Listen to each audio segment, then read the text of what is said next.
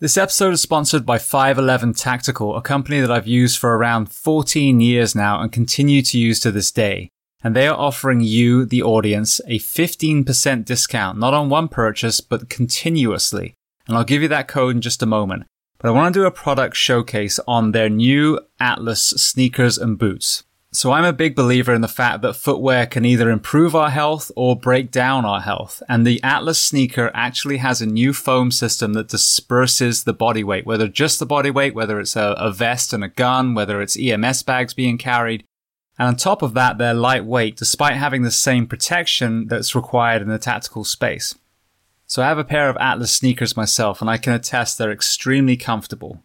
On top of footwear, of course, 511 offers a gamut of uniforms and equipment, whether it's plate carriers, backpacks, flashlights, you name it, they have it. All you have to do is go to 511tactical.com and use the code SHIELD15. That's S H I E L D 1 5 at 511tactical.com and you will save every time you purchase. And to learn more about the company 511 Tactical, you can listen to episode 338 of the Behind the Shield podcast with the CEO, Francisco Morales. Welcome to episode 430 of Behind the Shield podcast. As always, my name is James Geering, and this week it is my absolute pleasure to welcome on the show Aaron Heller. Now, Aaron is a veteran firefighter, starting off in the volunteer field, working his way through to career, ultimately reaching the position of chief. He is also the founder of On Scene Training. So there was so much to discuss here when it came to mental health, realism in training, fitness standards, and much, much more. Before we get to that conversation, as I say every single week, please just take a moment, go to whichever app you listen to this on, subscribe to the show, leave feedback, and leave a rating. Every five star rating truly elevates this podcast, making it easier for others to find. And this is a free library, a free resource for you, planet Earth. So all I ask in return is that you help share these incredible men and women's stories so I can get them to everyone else who needs to hear them. So with that being said, I introduce to you Aaron Heller. Enjoy.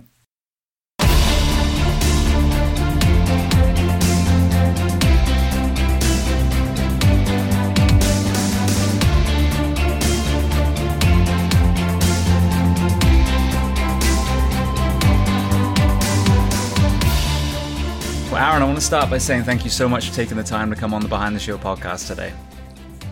Well, thanks for having me. I, am really looking forward to today. It's it's it's a great opportunity. Beautiful. Well, um, the first question I'd love to ask: Where on planet Earth are we finding you today? I am. Uh, I live in a little town called Wrightstown, New Jersey, in Burlington County, which is very close to the geographic center of the state. Uh, if I look out my back door, I can basically see McGuire Air Force Base uh, the runways to McGuire are right there. So. Brilliant. Well, starting from the very beginning chronologically, then. So tell me where you were born, and then tell me about your family dynamic, what your parents did, and how many siblings. Cool. So I was uh, born in uh, Toms River, New Jersey, in Ocean County. Um, I grew up in a little town called New Egypt, New Jersey, which is um, uh, literally kind of the center of nowhere and the center of everywhere. So an hour I could be in Philadelphia, or an hour I could be in Manhattan. So uh, or you know 35, 40 minutes on the beach. Uh, great place to grow up. Um, my parents uh, lived there. Well, my mom still lives on the same piece of property. Uh, my dad moved there in 1937. His family bought the property and, and had a farm. And uh, and I've got one sister who uh, is is kind of a she's she's been a big role model in my life. Uh, she's five and a half years older than me, and uh, uh, it's it's pretty cool. I, I, I got my fire department start because of my sister, so it's it's pretty neat. Beautiful. What, what did your parents do? So my parents, it's crazy. My parents own um, a flea market, and my dad owned a junkyard as well at the flea market. Basically, it's a uh, now we've sold off a little property, but it's a 33 acre piece of land. It was 42 when I was a kid. Um, has over 40 individual buildings on it that they rent out to vendors. Uh, buildings that were actually moved in from Fort Dix. They were a lot of barracks buildings and then some cottages from down the shore and stuff. And, and uh, merchants rent them out.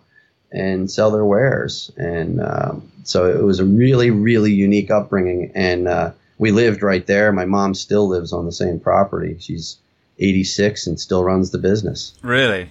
Yeah. So, I mean, obviously, uh, I think I've heard you kind of touch on this in other interviews as well, but growing up in a scrapyard, I'm assuming gave you a pretty good head start when it came to extrication. It really did. I gosh, I can't thank my dad enough for making me do all the work that I hated doing when I was a kid. You know, from literally from the time I was nine or ten, he had me helping him, whether it was holding a flashlight while he was working on something or handing him tools. Uh, and when probably by the time I was 10 or so, I was able to operate heavy equipment, forklifts, trucks, front end loaders. Um, we were just busy plowing snow here uh, last week, and it gave me flashbacks because he had like a 1950s road grader that he taught me how to run. So at really 11, 12 years old, I was running a road grader to clear out the flea market for him. And uh, so, yeah, and then the tools and the you know running torches in the junkyard and and bandsaws and I had no idea that all of this would become such an important part of my life, really the rest of my life in the emergency services. Now, so. and was it was it a pretty manual childhood, a pretty physical childhood in the scrapyard? Because I grew up on a farm, so I was you know shoveling shit and all kinds of stuff growing up. same same exact thing, man. Same thing. It was. Uh, you're rolling 55 gallon drums full of copper. You're cutting it up and making it, cleaning it, so to speak, and and preparing loads to go to other junkyards. And um, and we didn't. My dad wasn't the kind of guy who would invest a lot of money in good equipment, so we never had anything new. We had third, fourth hand stuff. So you did a lot of, of bully work, you know, a lot of stuff by hand, and and uh, yeah, I was in great shape until I started getting older. well, aside from the actual work and you know with your dad, did you play sports? I did. I did. I was I was a sports fanatic. I'm still kind of a sports fanatic. Um, I played baseball and football, um, and and I was a pretty good baseball player. Had some pretty good opportunities. Um, loved it. Loved every aspect of the game. Um, and then in high school, I blew a knee out, and that pretty well ended going on to the next level. Uh, I had had some great conversations with some D1 and D2 coaches, and when I blew my knee up, they all went away because you know, back in the '80s, they just couldn't fix you like they can today. Yeah. So, well, when looking back now, obviously, you know, you've you've kept yourself in shape, as you mentioned before we started recording. There's been some, you know, troughs and peaks. Um, but one thing that's interesting, being from another country coming to the US, is we don't tend to have the the same level of performance you know, in most of our kids at school age, um, you know, that you do here, you know, there's that kind of, uh, canal going from through school to college to professional if you make it. And so you don't have a lot of really screwed up 18 year olds with, I could have been great stories like you do here. And that's not to be um, yeah. patronizing or anything, but it, it strikes me as you know, that we could maybe do the train, uh, strength and conditioning and training a little better so we're not breaking our children before they even have a chance to be adults. So when you look back now, were there any things you think that contributed to you getting uh, basically a career ending injury? I played with reckless abandon in everything I did. You know, if if I was an undersized linebacker in football, uh, I caught from the time I was about eight years old. I was a catcher in baseball. I caught and, and pitched. Uh, and the only reason I pitched, I really threw. I didn't pitch. I just could throw really hard, so they let me pitch. Um, but I played with really reckless abandon, and I injured myself plenty of times because of it. Um, probably didn't have the best coaching that they have today. I mean, my coaches were good. They taught us the game, but we didn't know really fitness. We really didn't know, um, you know, how to take care of our bodies the way these guys do today. Um, the the only other thing that I see today versus back then, we were multi-sport athletes. All my friends, they you know they wrestled, they played football, baseball, basketball, uh, or ran track, whatever. And so we didn't see the same level of injuries that you see today as far as the repetitive motion injuries. Um, and I know I'm living with one now from my fire service career that one day I'm sure I'll end up having to fix. I've got a bad, I got, I get a lot of pain in my right hip over the years. And when I went to the doctor, they explained to me that, well, you get out, you've been riding the front seat of that same fire truck all those years. And between your body weight and the weight of the equipment, you come down on your right hip every time it's a repetitive motion injury, and I never thought about that. Um, I, I, went through it with my son. My son was a, a very good high school baseball player, uh, pretty good wrestler, and blew his arm out wrestling his senior year, right before he had a lot of really good baseball offers, and ended up having Tommy John surgery.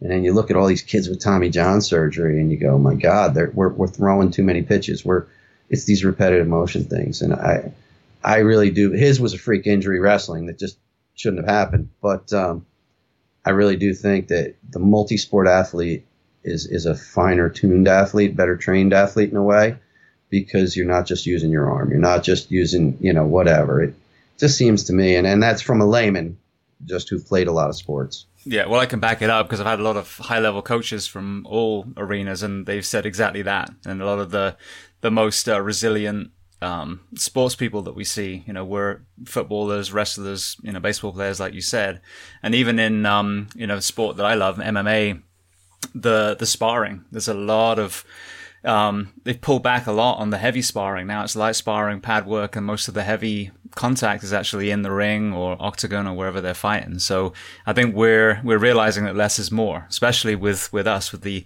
the older tactical athlete. You know, you can't blow yourself up, you know, six, seven days a week. You've got to understand that rest and recovery will actually pay more dividends than overtraining. Yeah, yeah, it, it's it's for sure. But my my my time in athletics has absolutely led me into my time as a fireman. I mean, absolutely. There are days where I was going through training or, or in a bad situation, and I could still hear a couple of those coaches' voices in my ear that you don't quit. This is your team. You got to give it all. Get through it. You know, and, and a lot of other words. and, and, and I, you know, I carry that into my life. And and um, I've explained that to my son, who's actually in a Proby school right now, and he's had some really tough days physically uh, because he's a big kid. But those lessons that he learned through his wrestling career, especially, I think you got to apply to your to your career in the fire service and into life. Yeah, well, wrestling's a sport I definitely see as a common denominator for mental toughness a lot of people that have been successful in all kind of realms, you know, started there. And I think part of it is, as we say, being comfortable, being uncomfortable. There's nothing more uncomfortable than having your body turn into a pretzel with your face in someone's junk. So, and then the weight cuts and all the other things. But yeah, I mean, I think those kind of sports that really hold a mirror up to you, whether it's, whether you're working for the team or individually, if you're stuck in a, you know, confined space prop, you know, you, that's, that's a great training tool to prepare you for our professions.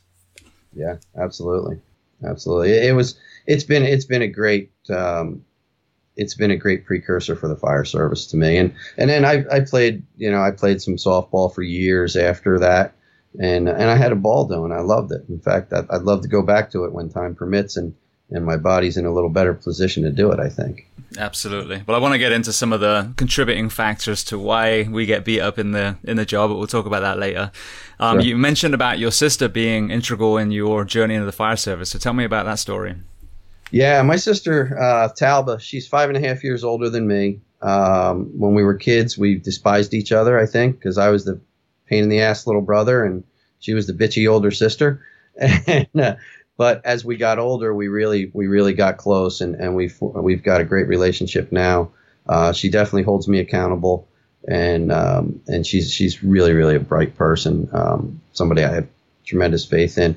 But she, uh, at a really young age, she married. She left the house against my parents' wishes, the whole nine yards. How that goes. She married into a firefighting family from a little town. Uh, her her ex husband now, but uh, at the time, her husband was a, a, volunteer officer and, and ended up becoming chief. His whole family had been chief of that little fire department in, in Juliustown, New Jersey. Um, and she went through Proby School. She went through Fire Academy, local fire academy in that county. And um, I used to hang out there a lot, and I thought it was kind of cool. You know, I thought, oh, that's pretty neat. And uh, so I joined as a junior member when I was 14 years old. And they would let me do damn near anything. I was really child labor laws probably existed, but they sure didn't pay attention to them. And um, the first fire I ever went into, I was backing her up on a fire at a hotel, and she was on the line, and I was behind her. I was probably I don't know, 15 or 16 years old. You know, pull up boots, red ball gloves, and uh, and a long coat, and and we didn't even get issued gear. Even the older members didn't get issued gear. Your gear hung on the rig, and when you got into the open cab jump seat, it was hanging on like a uh, there was a dog clip for a helmet, and the coat and boots were stuffed in between the the handlebars basically. So uh, I followed her into my first fire, and I got the bug, and and I went to fire school thinking, well, if she could do it, I could do it, and if baseball doesn't work out for me you know, maybe when I, I, I really assumed at that time I'd go on to college, play baseball, and then never thought I'd be a big leaguer, but uh, maybe I could do something else. And, uh, and, and that was it. And my dad wanted us to kind of run the flea market when, when it was time. And we, my sister and I both knew that that wasn't what we wanted to do for life, you know, and it wasn't our end goal. And, and to be honest, I didn't think it could ever support what I wanted in life down the road. Um, so, I said, this is going to be my next thing. And so I, I went to fire school and I, I was in and out of uh, a firefighter one program before I was out of high school. And, uh, but she really, she went on, she was a dispatcher. She was a, a public safety communicator dispatcher for the county there uh, for 35 and a half years, I think it was, or 34 and a half years. She just retired about a year and a half ago and um, really really she had a hell of a career, and um, she really that's what got me started. Without her, I don't know what I would have done. Know? That's amazing. We'll just segue on her for a second. Dispatch are kind of you know the unsung heroes of of what we do. You know, and when I talk about sleep deprivation, when I talk about um, you know daylight exposure, circadian rhythms, all these things, and you think about the dispatchers that show up when it's dark, spend 12 hours in a dark room, and leave when it's dark sitting in a chair the whole time, you know, the high stress with zero movement. It's a very, very kind of toxic environment to the human body when you think about it. What was her experience mentally and physically through her career? Uh, I, I tell you, she, um, as she got older, certainly she had two kids, so that, you know, that doesn't help. That was tough. She, she never got the chance to physically do a lot of the things she wanted to, I'm sure, workout wise and all that, because the job grinded her it really did grind her down. It ground her down pretty hard. And um, she has two daughters, uh, and she she really raised them pretty. I wouldn't say without their dad, but she raised them an awful lot. And um, she she dedicated a lot to everybody but herself.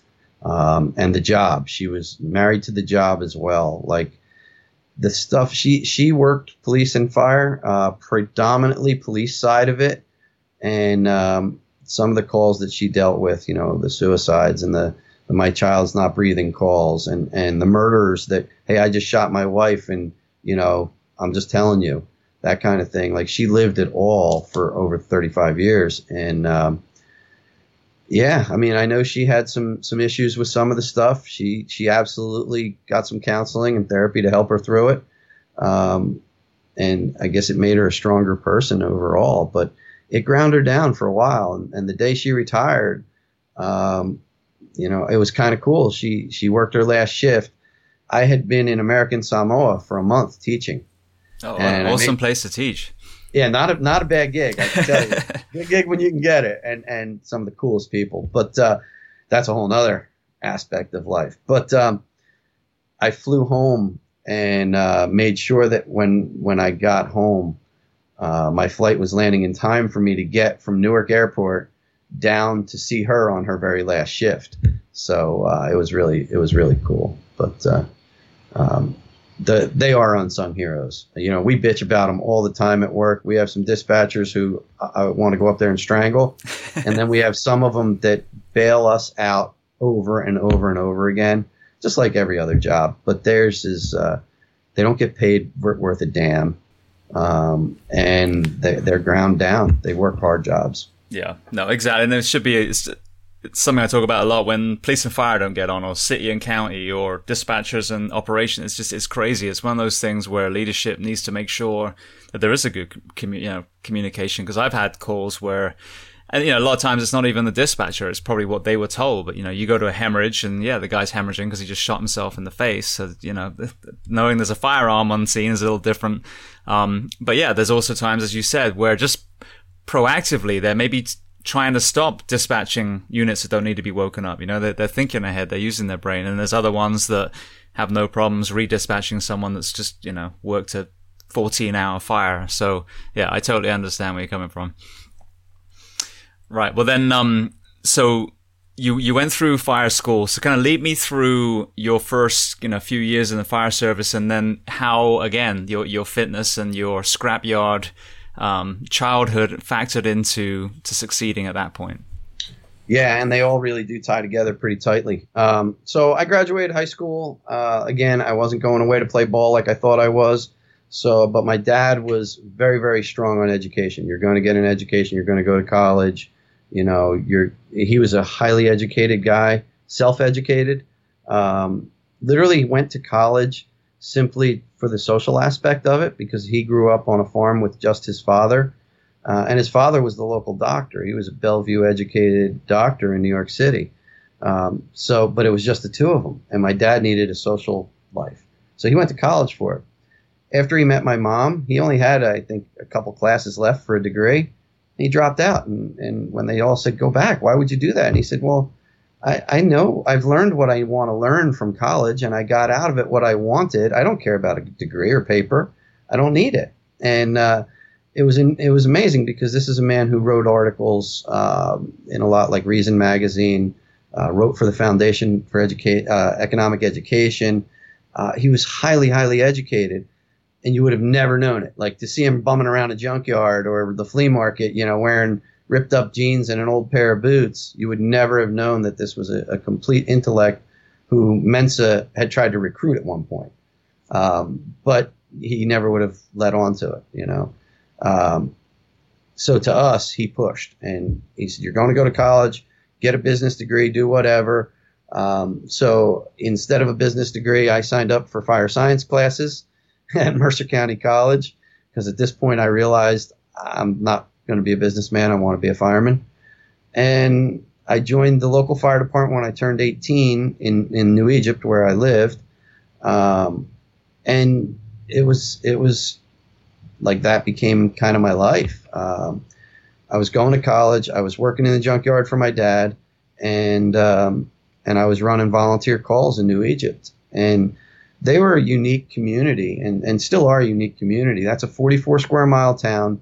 As a kid growing up there, there were maybe 2,000 people, and it was all farms, and you know we were we were country bumpkins for the most part. Um, and now it's probably 10,000 people, and a lot. It's a bedroom community to the cities. A lot of the farms are preserved, but they're not farming them anymore. Um, but um, the fire company itself, they were running 80, 90 calls a year but they drilled hard. They had really nice equipment. They really worked hard, and they were considered kind of the go-to group in our region. You know, if you had a fire, you were calling New Egypt because you knew you got work in firemen, and uh, and they were they were hardcore, and, and it was a bunch of old blue collar tough dudes. And uh, when I came in, uh, I I took a few lumps uh, in the beginning, and uh, but they saw that that's what I wanted to do, and they knew that I could already operate equipment and things, and I already came to them with a firefighter one certificate. So they were happy because they didn't have to invest much in me. You know, hey kid, here's some gear that we had in the closet, and uh, you know how to ride the rigs. Get on. Um, so that was that was really my start, and um, some great mentors there. There was a, um, a chief there named Steve LaChance, and he was this old Vietnam vet Air Force guy who had uh, been repairing airplanes when they got shot up in Nam to get them back to repair, and and he was just this crusty son of a bitch. He really was tough, and I played ball actually with his son, and he would he'd be the guy behind behind the backstop cussing at the umpire at little league games, literally. and and I was catching in his son's pitching, and I'm like, oh my gosh, I'm learning a whole new education back no, here. Vocabulary. oh yeah, but he kind of took me under under his wing to a degree, and um, I learned a lot from him, and, and, he was tough on me, very tough on me. Um, and there were a few other guys there, so it was. It was great. We went to a lot of fires for a little company. You'd run 100 runs, but you'd go to a whole pile of fires because back then everybody went to each other's runs um, and, and you only went on work. You know, you didn't have a thousand fire alarms and two jobs. You know, when people called 911 back then, there was something going on. So it was it was a lot of fun, and and uh, as I progressed there, I, I became a, a, driver really quick because of my. They needed drivers, and I had the ability to do it from driving trucks for the junkyard. Um, so they taught me how to pump, and I went to pump school. And by the time I was 19 or 20, I could operate everything they had. And um, they created actually, they didn't have captains then. They only had the the line was fireman, uh, engineer who basically just took care of the trucks and was in charge of maintenance of the apparatus. And then uh, you had second assistant chief, first assistant chief, and chief, and that was it. Uh, they actually created captain positions for me and a couple other young guys that they thought they needed to mentor us up and they needed to give us a, a learning spot, so to speak. And uh, so I became one of them, and, and I moved through the ranks, and I ended up becoming the chief there, uh, way, way too young. Like, um, I, I, totally unprepared. I was 24 years old and became chief of the department because there was a kind of a vacuum in the old guys and the young guys and nothing in between. And uh, I ended up being chief, and I served six years as, as the volunteer fire chief there, which whole nother thing that opened unbelievable doors in my life. So with so. with that, there's something that's interesting to me. Like you said, back in the 80s, you know, you have a town that's that's very rural. Um, you can kind of see why there's a volunteer element to the fire service. But what you see now in 2021 are densely populated urban and suburban towns that still have volunteers. So what is your view on drawing the line and, you know, getting to the point where we're not relying on butchers and bakers and candlestick makers to drop everything and come respond that we actually, as taxpayers, fund towns so that we can have a fully functional professional career fire department? Yeah, it's it's a tough that's a tough decision to make. Um, I, I'm a firm believer that there comes a point where you have to really look in the mirror as a fire department, as a volunteer fire department, or, or even a career. Are we are we delivering what they feel we're supposed to deliver. Like, you know, or when we pull up, are we actually able to do this, or have we just created a smokescreen, so to speak? Um, and there comes a point where we're no longer getting out in good response times. Uh, we're staffing the rig with one and two guys, and they, they, they're very well meaning, but we know that that's not proper staffing to really get all those tasks completed at, a, at an incident. Um, so I think that's where we have to we have to really swallow our pride as volunteers and say we're not getting this done, uh, and and now we need to go to the town fathers or who or or whoever it may be, and and say you know listen, this is what we need. We we at least need some help during the day, or we're not getting out at night, so we need a night crew, and you know go through those paces. Um, but I really think it, it, comes down to our competency, our capabilities, and then in the end, it's going to come down. It's data driven, really. Uh, when we started doing it where I work, and I know we'll talk about that down the road, it was all data driven. When we went from just having paid drivers, we were called, to okay, now we're going to put two on a rig, now we're going to put three on a rig, and now we're going four on a rig round the clock. It was all about our response times, our incident numbers that just kept going up, the, as the community developed. And at some point, you have to just say, listen, we're, we're not doing this. This isn't working. The problem that you get, obviously, like everything, is how are we going to budget this? How are we going to finance this operation? Here in the Northeast, you know, our taxes are through the roof, you know, uh, and firefighters make a lot of money here. It, there's there's no bullshit in it. We make a lot of money. They take a lot of our money in, in the same vein, but the town looks at it as okay, what's what's the magic number and how can we save? And while we got away with volunteers all this time, they're willing to do it for free. That's good enough. So I think having leadership that is willing to address it is is, is probably priority number one. Having all your data together and and really being able to show make a really good presentation as to why we need to start drifting to another dimension, so to speak, uh, is key. And then who is who is that going to be that lightning bolt or that lightning rod who's going to take the shot from the public, who's going to take the lightning from the town council or the mayor or whoever, or even from other volunteer companies who are jealous of what's going on. Oh, look at you! You guys want to be tough guy New York. You know, you're trying to do this all at once. You ha- somebody has to have some serious balls that stands up in front of everybody and is willing to kind of be the sacrificial lamb to a point, but also be a really good PIO. You know, somebody who's who's a fairly eloquent speaker, somebody who's passionate, and and kind of go from there. Um, but it's a big problem. And I, I, mean, go to rural America, you know, with, with on-scene training, I've gotten the chance to teach in a lot of little places, little, you would never, I, shit, I'd never even heard of some of these places. How do they find the finances to do it? And even the knowledge to do it sometimes is lacking. And, you know, you'll get these consultants that come in and tell you all how it all should be, you know, and anybody with a briefcase and 50 miles away in a suit and tie, you're an expert. So it's a, it's a slippery slope. It really is. Um, in New Egypt, we did it. I can tell you, I when I got out as chief, I became a, a fire commissioner, which is an elected spot there. Um, you're on a board of fire commissioners. It's kind of like being on a school board. You're in charge of all the funding and, and major decisions for the fire department. And every every fire commissioner meeting when I had been the volunteer chief, I asked for one paid guy. Every meeting for six years straight. I went on the record to cover my own ass and say, We're having a little trouble getting out during the day. Just give me a driver during the day. And the board would not think about it. No, no, no. We don't need to do that. You know, we're not we're not upsetting the apple cart and we're not raising taxes. And you know, God, paying a guy thirty grand back then would have been like, holy crap. But um, over time, when I became a commissioner, I started it right back up again. And it took a couple of years, and we did. And now they have um, they have a day crew, and they run EMS twenty four seven because the the community evolved, and the organization had to evolve with it. Um, ran into a lot of bumps, but but and they still are navigating bumps, but it works.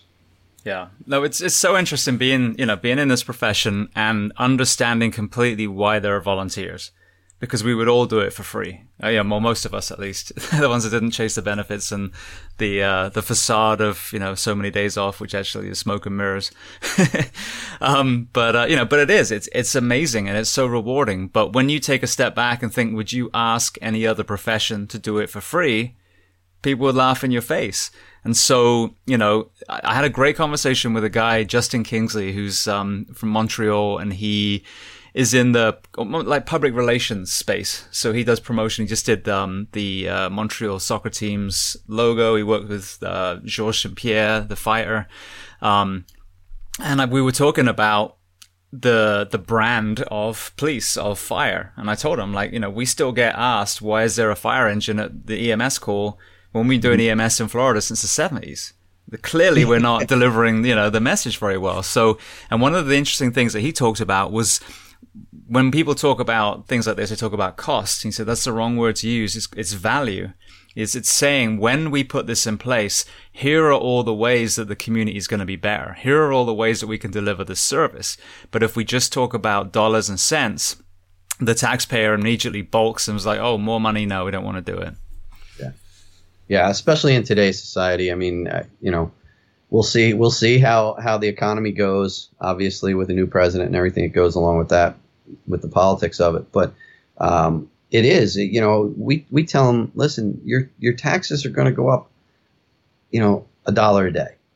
That's what it's going to cost you to have this department, or fifty cents a day. Well, these guys, you know, they they spend more than that on a cup of coffee every day, but they don't equate it to. A lot of people won't equate it to the safety of their family. You know. Um, so you're right. The value is huge. When I'm at work, wherever I may work, and yet now there's a, a competent, capable, well equipped, and trained group of people coming to do EMS on my kid or on you know my family while I'm away and I can't be there to do it. That's priceless.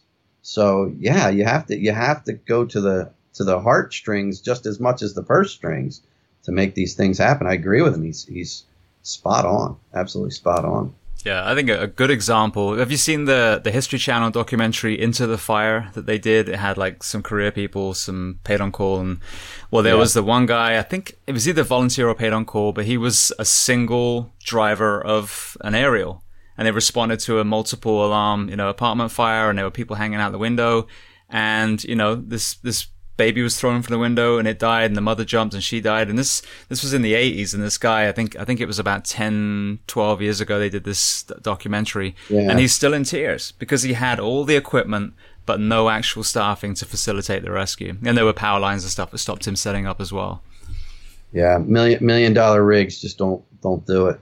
It just it takes people. Everything in our career you know I've seen where you know the firefighting of the future is you know robots and cannons and you know this and that and it's all bullshit because in the end it still takes people to run those things. So it's a dirty job. We i don't see any way around it. I hope there's no way around it in a way because it's the most fulfilling job i think you know other than maybe a military operator maybe a police officer a nurse a doctor but it's the most fulfilling thing you can do. In my life I, I don't know how I w- ever would have replaced this or or been happy doing something else. You know? I think the military would have been my only probably my only other saving grace to be honest. Yeah. Well, I think what I love about the fire service especially here in the US is not only do we get to do all the fire stuff, we get to keep the rescue and extrication and rope rescue, which, you know, like New York, they have that on the PD side. But then we get to do the, the paramedic side and then the diving and, you know, and it's just, we literally jack of all trades, master of none. And I loved that when the tones went off, you never knew what you're going to do. Okay, 80% of the time it's probably going to be bullshit, but the other 20, 20%, you know, it, it was, it was so exciting. And I don't think any other profession, even, even, you know, special operations, they still know what they're doing. They're still planning for it. We yes. have no idea when those tones go off. Is there a plane in a tree? Is there a kid in a sewer? I mean, this, it's, you know, it's sad for the people, but we're, always excited that we get to be there and try and figure out the conundrum that is that emergency. Yeah, and that's that's been the um, you know I go to work and it's really not work. I go to the firehouse. I really don't go to work. I go to the firehouse because it's not work to me. It's that old saying that you, don't work a day in your life if you love what you do. And uh, to me, that that's the firehouse has always been my kind of my respite. It's kind of been my uh, place that that I feel the most comfortable. You know, other than my own physical house, and there was times when I was going through bad times in my life. You know, going through a divorce, going through whatever, where my house didn't feel like it's where I wanted to be, but I I'd go to the firehouse, and that was what it was all about. And and the the unknown is the best, man. You don't know what you're going into. You don't know what what's going to happen. Some days you're not turning a wheel very often, not doing much but then there's other parts of the day where you're challenged and, and it makes you so much better if you're willing to accept what you what you've got in front of you. But it makes you so much better and, and it just is fulfilling mentally and and physically. It really is. So i mean for me that there i don't know what's going to replace that when the time comes that i i got to call it quits. You know like probably one of my biggest fears is all right how do i survive after retirement? Because I got I got 31 years in a career fire department. I can go whenever I want, but I love it so much, and that's just it. You know, three shifts ago, I think it was four shifts ago, whatever it was. I went to a great, you know, guys did a great job on a strip mall fire in a uh, with a uh, Asian restaurant. Right, great place. Guys made a great stop. Last shift, two shifts ago, whatever it was, I was working. We caught a job in in a very depressed neighborhood in a multifamily dwelling and and there again you know it's just so it challenged me my set of skills that I have to deal with using it on that restaurant fire versus where my mind needs to be in this rougher neighborhood you know on this house fire big differences. So it's that great challenge. Uh, it's just there's nothing like it. Now, well, one thing that I see is, you know, some of us, and I was definitely in this place, my last apartment, you you get fired up firefighters who adore this profession, but they find themselves in a department that they're not thriving in. You know, they want to train, they want to be that aggressive one, they want to they want to work out every shift, and it, they're just pushed down and pushed down and pushed down. With you seeing so many departments through on-scene training, you know what are what are some of the the mistakes that some departments are making that or create an environment where the firehouse isn't healing, where there isn't that brother and sisterhood that so many of us have enjoyed, at least in part of our career? You know, a lot of it is is there's so many different problems and problem people that cause it. I mean, these problems, it's not just the mayor's an asshole or the town council's not giving us the money. It's not that. And I'm not saying that that's how it is where I work because right now we're working under great conditions. Like that's a whole other story. But, um, but I've experienced it in the past. And what I would say is a lot of it, you have people who aren't willing to set their egos aside at the top, who aren't willing to empower their people, um, who aren't taking advice, I think, from good people. Uh, you know, the, the Paul Combs puts out so many great, great cartoons, and Paul's a dear friend, but puts out so many great cartoons that are so spot on about leaders who, you know, it's all about shining my badge, and you know, that's what it's about. It's not about my people. And we, you know, through all the training that we get, and through all the great, great podcasts and stuff we can learn, it's about the men in the mission. or the women in the mission, or whoever. Um, that's who it's about. And I think we lose that when, when we have leaders who don't see it. It sucks the life out of fire departments. It really does. You have arrogant company officers who, you know, it's my way or else. We don't live in that world anymore that, that people just accept that and okay, whatever. It doesn't work. It just doesn't work. And if we're not embracing the the, the skill sets that people bring to us, um, and we have to give them some rope, let them do their thing, and see where it goes. Obviously, we have to fit it into our our system, but we have to empower people. And I, I worked for some really good officers who allowed me to do that as a young guy coming up. Um, and I worked for some people who I didn't like at all, who who held me down. I felt, or were condescending or just looked at me with a kind of jaded eye. And I learned I didn't want to be those. So it made me a better officer not to be that guy. But I think that we see in in some of these places they haven't embraced training. They haven't embraced what they they have great capabilities, but they stay in their little bubble. You know, well, we're not going to go to an FDIC or a firehouse, or we're not going to go to another state's training facility and learn from these people. Or now with social media, there's so much out there. You can learn so much, good and bad. But uh, I think that there, I saw it even in Hamilton where I work. Is we had a lot of guys that stayed in it was their comfort zone. They didn't want to get out of it. Um, and if you brought something new in, oh, what are you trying to be like those guys? You know, oh, a Chicago guy taught you that, so you think you're Chicago now? No, it just it's tested, it's proven, it works. So we can't hold our people down let them come to you with what they learn. Prove to me why it's good. As you know, as a boss, I tell them, show me why it's going to work for us. Let's try it out, and if it works, awesome. If it doesn't work, well, we learned something either way. And we empower our people to do these things and make them part of it. You know, it's it's like um, there's so many good examples of that. I, I read uh, "It's Your Ship" and "It's Our Ship," and, and and what the captain wrote in there about how he empowered his folks to do things and they went from being the worst ship in the Navy to being one of the highest scored ships there were. So, but I think that's one of our problems in the fire service. We don't have there. There are times and there are places that we don't have officers who are willing to step up, be leaders, power their folks, and when they see something bad, stop it. You know, have the balls to stand up and just say, no, this isn't acceptable. You're not going to behave this way. I, I just talked to a dear friend of mine who's a training guy. He's tremendous. Probably one of the most knowledgeable firemen I've ever met in my life and a fantastic person. And right now he's ready to retire. Damn, I, I, I think he is because he's so frustrated with some of the leadership in his fire department. He's like, he says, man, I wish we had chiefs like, you know, the chief I work for is, is an absolute fantastic guy who lets us become who we're supposed to be. And he goes, I wish I had a guy like Rich to work for or you know, some of these others. And it hurts you to see them, great firemen, and, and these people being torn down or beaten down by really shitty leadership in the end. You know, somebody's got to step up. Somebody's got to be the adult in the room.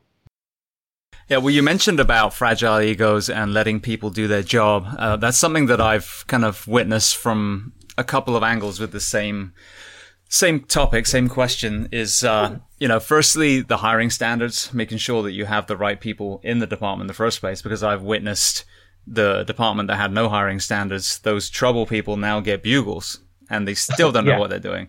Yeah, they promote the problem sometimes. Exactly. Um, yeah. And then the other thing is, which I want to get to next, is that realism of training, that frequency of training, that that group workouts that foster that that camaraderie, that brother and sisterhood, and therefore, you know, kind of eliminates that micromanagement and creates that that um, positive mindset in the department. So again, with with you being in the training realm, what's your opinion? Especially if a lot of us now don't get as many fires as 2021. There's a lot of new construction, a lot of very safe buildings. What's the importance of of regular, realistic training, not only for our skills but also for fostering camaraderie? It's irreplaceable. It's it's the key component, I believe, of any fire department. it's, it's got to be the foundation. Obviously, you got to have good people, and you have to have visionaries um, and again, I'm, I'm really blessed. I work in a place with a lot of that. We have our problems, but we have some real visionaries and some real forward thinking people. And I've seen that in lots of other fire departments, and including volunteer fire departments. Um, but yeah, fostering the family, fostering the company level. If we can't do it, if the department's all screwed up and we can't get it totally where we want it departmentally, then we can do it company level, hopefully. Um, and the, the realism in training, it's hard at times because again, we, we hear the same stuff. We I can listen to any podcast and hear training guys say, "Well, we got to train in in real buildings. We can't train in you know concrete and steel burn buildings, burn ha- hay and pallets. It's not real. It's you know." And I get all that. It's true. It's, it it makes the task more difficult.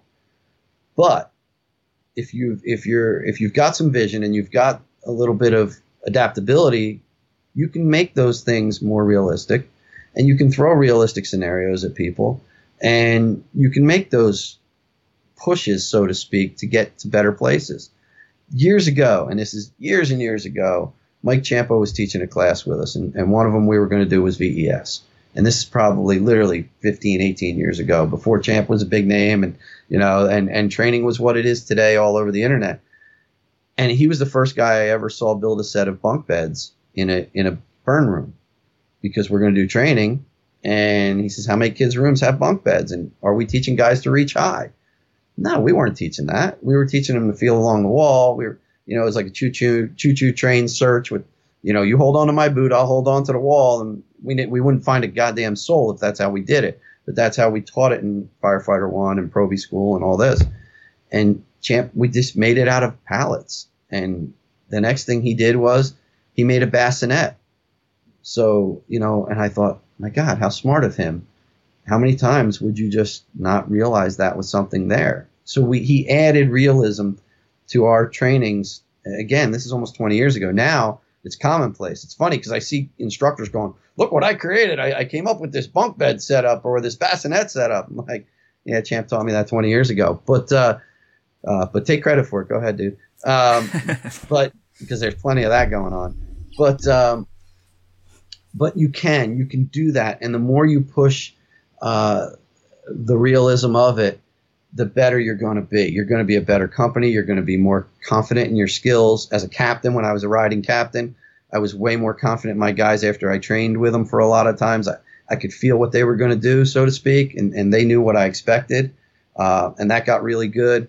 So there there was that. Um, but I, I, I just think that if the more you do together, and you're always going to have some guy on your crew who maybe not he's not quite as motivated as the rest of you, but sometimes that person when you start including them, they add a lot to it and they get fired up. I worked with a guy, um, and, I, and I'll say his name. His name is Dave Wilbur, and Dave just retired a couple of years ago, and a lot of guys were a little intimidated by Dave because he was a big dude. He was gruff at times. He could be kind of grumpy. And, you know, training wise, he'd be like, ah, I'm not doing that shit, you know. And then we'd start in on a drill. Dave jumped in with both feet. And, and I'd look over and I'm thinking, he's teaching this drill. I'm not, you know, because he had so many years of experience. And once he got included in it, he was offering guys tips and knowledge that I wouldn't have thought of, you know, stuff I might not have come up with. So it's that inclusiveness again, and it's working with who you know, getting to know each other. Um, my dad's famous line was familiarity breeds contempt as a boss. You know, you can only be so familiar with your fat, with your guys. You, you know, you've got to remind them that you're still the boss. In the fire service, I think that's a little different.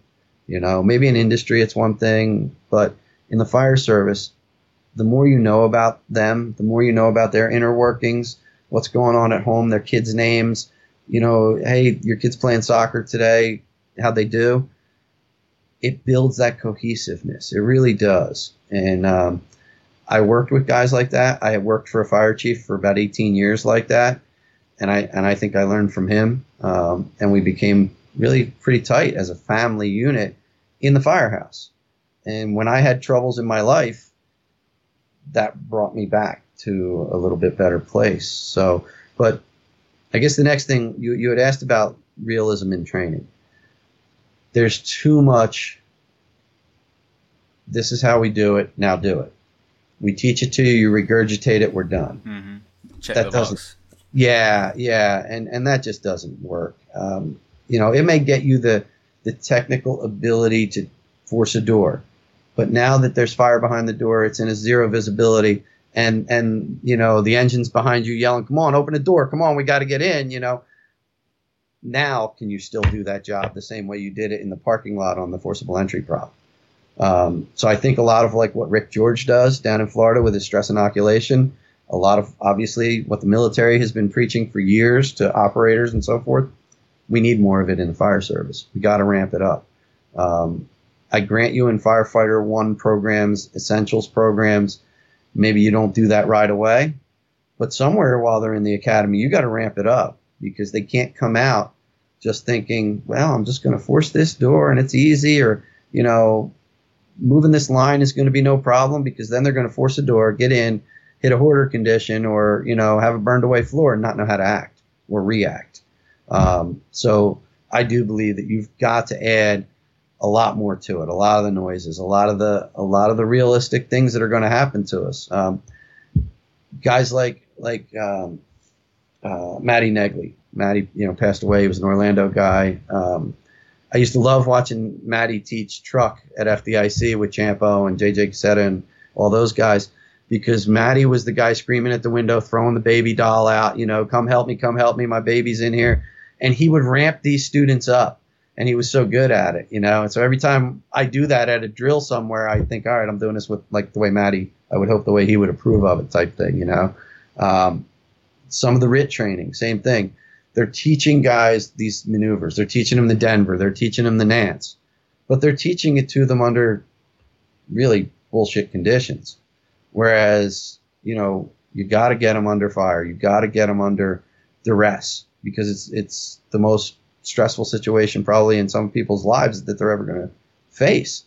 And yet, I've seen academies stamp certificates, and and and I saw it in our own stuff years ago where we just weren't, we didn't understand that mindset. Now we do, and uh, I know through on scene, I just had a Zoom meeting with all the on scene instructors, and we talked about, all right, we're doing it really well. How are we going to do it better? Because we owe it to the students. We got to be better than we were yesterday, and. Uh, you can't have guys rest on their laurels. Bottom line. Absolutely. Well, you mentioned Matt Negley. It's funny when I went through fire school in 2003. Um, we had a we had a smorgasbord of instructors from the ones that now, as an, an older firefighter, realized were a lot of you know hot air, and then ones yeah. that walked the walk. And there was this one dude that showed up every so often, big Orlando guy that just had so much passion and would absolutely change it up and add some stress. And ironically, that was Walt Lewis, and I'm actually going to go and assist him at the Orlando Fire Conference this year, which is, you awesome. know, I mean, I mean, just as an extra pair of hands. I'm not, I'm not sure. a teacher at all, but um, so that I can also do some forcible entry. And I was hoping to do it with Mike. Is he going to be coming? I know he was having some issues going on. I don't know. Actually, I left him a mess, a voicemail yesterday, so I'm waiting to hear back. Okay, because it's different now. Now I'm retired, and again, my transition really came from what we were talking about, from being such a toxic environment that I realized I was going to make more of a difference outside the fire service where I was. But yeah. um, it's now thinking, I don't, I don't think of us as retired when we transition away from being paid. I think that, you know, like the Marines, you're always a firefighter. So think skills like forcible entry and, you know, extrication, some of those you could still be a good Samaritan, stumble across something and, and use that. So that's what I'm hoping to do. Um, but yeah, but the Orlando Fire Conference, getting back to realism, I did the VES training with Eric Wheaton a couple years ago, and it was amazing. Real, real human casualties, you know, and screaming, and and I think even with with Walt's one, the command class that they're doing, they're going to have a lot of stress on these officers running these scenarios as well. And I think Rick is even coming down and part of it again this year. That's cool. That's so, cool. so yeah, but I think to to tie in the fitness side something that I do see at all these conferences is there are a lot of, you know, deconditioned firefighters and kudos to them. They showed up and working on the skill. But I think a conversation I don't hear very often is you could be so much better if you were actually in shape as well. And I think that the, the lack of fitness is detrimental. Yes, you can force a door, but can you force a door on a 20th floor after you climbed all those stairs? So what is your perspective of the, you know, the, the strength and conditioning side in application to the training. So yes, you're the, the portly firefighter, you can get the job done, but understanding, yeah, but you'd be so much better if you were actually in shape as well. Yeah. And it's, it's weird because I, when I've been around the, around the country and around, and really around the world, I, have spent some time in, in Asia teaching. I spent time in the South Pacific. Um, and what, what you see for the most part everywhere, but the, the States, is very well fit firemen. You really do. Um, they, it's it's just a different mindset for some reason that we got here. Um, I think that some of it played back to the volunteers, where we'll take whoever because we're desperate for people. Um, not that we don't all have a place, because listen, I've seen volunteers join volunteer fire companies, and, and you looked at them and you went, "Oh Jesus, what what could this guy do?" but he turned out he was a great member to take care of the building, or he was a great member to to wash the rigs, and you needed somebody like that. But when it comes to getting dirty and stretching line and throwing ladders and doing our job, it is a problem. It's it's a serious problem. One thing has to be we we we have to be tougher on what we what we require, and, and that's bottom line. When I went through firefighter one program in the 80s, there was no physical fitness requirement. We didn't work out at all it didn't bother me. I was a high school athlete. You know, I was I was shredded and and nowhere near being the 50 some year old out of shape guy that I became at one point. Um, but the bottom line is you are a tactical athlete. If you're if you're the heavy guy, there's going to be times where you're not going to be able to do what the what the athlete can do. You may be able to control your breathing better because you're experienced, you know, versus the 22 year old fresh out who's sucking down the bottle because it's their first or second fire and they're they're shitting bricks. And you know, you look at him and you, the old salt with you know without his mask on yet when we're on the second floor and it's filling up. Relax, kid, we got this. But down the road, that's going to catch you, and that kid's going to get experience and he's going to stay in good shape and he's going to be able to kick ass. And at some point, you're not anymore. And I think that's that's something you got to understand. And from my aspect of it, I, I told you know when we were talking before, I've been a yo-yo with my weight um, and my fitness and my conditioning throughout my career, and it's it's not something to be proud of, but it's just something I've I've battled for years. I'm back on the downward slide again. Finally, I, I woke up one day and said, "Yeah, the uniform doesn't fit the way it should. I don't like what I see in the mirror, and I'm tired climbing those steps." Bottom line and I shouldn't be tired climbing those steps. And you've got to look in the mirror and say, can I do my job right? And can those guys rely on me, or am I going to become the weakest link? And I don't want to be the weakest link. And even as a chief now, where I'm not inside nearly like I want to be, I'm you know I'm out in front in a buggy or on the front lawn or or stand on a sidewalk making decisions. If I portray that, yeah, it's okay to be the fat guy, it's okay to have your belly hanging over your belt you know, what happens if I have a cardiac arrest or something like that in the middle of this job? I let everybody down, my family especially, but I let everybody on the fire ground down, and now I became the problem. So there's got to be some personal buy-in. You got to at some point say, "Dude, this ain't working," you know, and go from there. Um, I'm a fan of working out on duty to some degree, especially as a crew. I think that it builds crew integrity. Again, it's another thing you don't have to kill yourselves. I, I watch some firehouse gyms, and you know it's a it's a scene out of Muscle Beach or some shit, and that's not smart either because on a 24, if you're going through these killer blowout workouts and you got nothing left in the tank when I need you to, you know, hook five rooms of ceilings at a job, we're gonna have a problem. Um, but there's got to be a happy medium there too, and um, I now for me now that I'm really back into working out and pushing myself hard, the day I'm in the firehouse is is my rest day. So I've got plenty of other work I got to deal with, and that I'm taking it as my rest day. And but every day that I'm off, I'm I'm doing something. And and I think the other thing is for the older guys, you know, again, we say about tactical athletes, you've got to pace yourself. Don't try to keep up with the young kid in the gym if he's pushing 250 on a bench and you're only comfortable doing 135, do 135. But do it, you know, and, and then maybe you max out your reps higher or whatever. But you got to do something because this is such an unforgiving job. And who wants to be the next statistic? You know, and, and it's, it's been proven. I mean, there's enough studies and we know what it takes. It's just a matter of doing it. But the other, I know I'm rambling here, but the other thing that goes with it and where where I work in the Northeast, we're a very very union strong area, very strong. You get a guy who is really unfit for duty. How do you wash him out of the job under some of these labor agreements and some of the things that happen? That's a problem. I, I tell you, we created a new fire department January 1st of this year, and I'm a deputy chief in the brand new fire department. And we are seeing fit for duty issues and I'm not sure how we're going to address them from a legal standpoint.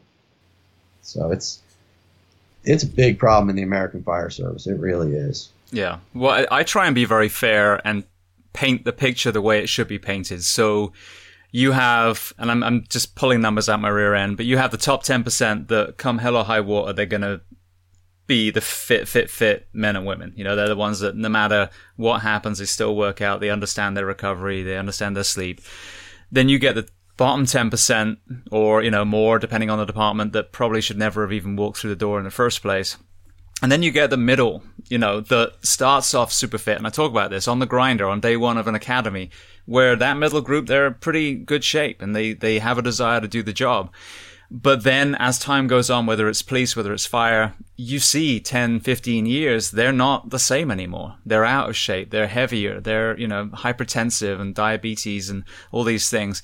And so I think what is important for people to understand is that there's the ownership side, but there's also the environment. And certainly down here in Florida, and then when I worked in California, we were on 56 work weeks, no Kelly, and that destroys the human body hormonally, sex hormones, I mean, everything, you know, your, your blood sugar, testosterone levels, everything. So understanding that as well, that we as a profession, and you mentioned union, rather than fighting over a $1 pay raise, maybe we need to look at the work week and ask why a bank teller taps out at 40 and someone that has to climb a 20 story high rise and rescue a baby and then do a, you know, AC or a, a PEDS, you know, code on that kid after is working 56 hours a week. So that's the other thing that I see in corrections and you know all these these areas is that right now we're setting our men and women up for failure, and the the most motivated will stay in shape despite the way we work, but a lot of you know, the people that are in the middle start to succumb and it becomes normal that the 38 year old firefighter already has a bag full of meds, which is so not normal. It's, it's, I, I can tell you, I see it I see it right. Prime example in my own fire department, we were getting ready for the the, chief. Uh, one of the he was doing some admin work, getting us lined up for our COVID vaccines. All right, a lot of guys were kind of touchy on it. Um, I took mine, but so we we uh, where he's formulating the list, and he says to a guy in a firehouse who is, I would say mid to late thirties. I would say morbidly obese. Um, hey, dude, you want the you want on the list? I'm I'm formulating the list. Do you want on? And I shit you not, this guy is holding a monster in each hand, literally energy drink in each hand, and probably drinks say six to eight of these a day. All right. And says to him, No way, Chief. I don't know what's in that. I ain't putting that shit in my body. and and I swear to God, the chief looked at him and he goes, "You did not just say that to me." but but this is that mentality that we got to break, you know. And uh, and he's a great guy, but he's he's not thinking anything about anything else, and it's it's just craziness. And you're right, it's that they do. They come out of the academy in you know rock star shape for the most part, and then at some point, you know, we got to get back to better nutrition in the firehouse. You know, we sit around a lot. It's a sedentary job when we're not running our asses off. And there is some TV time or study time where you're sitting at your computer or you're reading a book or whatever. And there's gotta there's gotta be a way to manage that better. And and the other thing is departments have to invest in their people's health by not just saying, okay, here's a gym in the in the firehouse, you know what? Here's a trainer who's going to come help you. IAFF's got a great peer fitness program. Um, we're not IAFF where I work. Um, New Jersey has two big unions, and that's not ours. But uh, I have friends that are that are peer fitness trainers for them. Um, Sue Shepard from Indianapolis Fire Department, fantastic. A, a, a small build woman who can knock the shit out of it compared to a lot of the big boys that I work with but brings that to their guys and to their girls in their academy and shows them how to do it. Um, the other thing is just annual physicals. How many fire departments are even doing even an NFPA physical anymore and really making sure that the, the firefighters follow through with it? Um, I was blessed. The place I worked prior to the new department forming, they were very strong on that. We, we went to OC Health, we got everything done, all our, our blood work, our EKGs, a stress test, you know, chest x ray and we caught problems. Um, in New Jersey, for instance, there's this amazing program called A Gift from Captain Bushio. And Captain Bushio was a North Jersey fireman who uh, died on a family ski trip, if I'm not mistaken, cardiac arrest at a very young age. And his wife led the charge on firefighter fitness and said, you know, cardiac kills firemen so easily. It's so uh, it's so common. Why aren't we doing something? And they created a fund and uh, any firefighter in the state of New Jersey, whether you're a career or volunteer, old guy, young guy, doesn't matter. Um, you can sign up for this. If they don't take your insurance, if, if your insurance doesn't cover it, it's free. They charge your insurance, but no copays, nothing, no extra back bills. Um, I'm scheduled to take mine next Tuesday. Again, it'll be my third year doing it. And it's fantastic. We caught a guy at my work, uh, one of our captains, in his early 50s and he had the Widowmaker, and he was going to die any minute. He was going to die, and they caught it, and he went in. He ended up having, I think, triple or quadruple bypass. He's back on the job.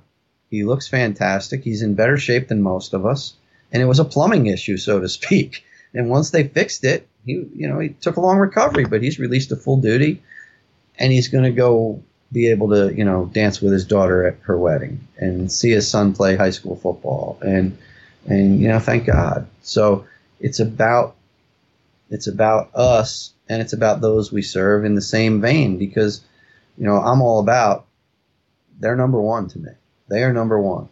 They, they didn't take the oath, I took the oath. They don't have thousands of hours of training, thousands of dollars worth of gear and SCBA and and everything that I have so if they're relying on me and I'm this slug who's out of shape who can't get it done, I've completely failed. Completely failed. So even as a chief who's no longer doing, I'm not stretching, I'm not doing what I was doing, kind of sucks. The best view I ever had was out of this piece of the windshield, not that piece of the windshield, you know. The the small the small right hand side of the windshield was my favorite in my life. And when the day I became a chief and I'm riding in a buggy and I'm looking out the whole thing, big changes, big changes.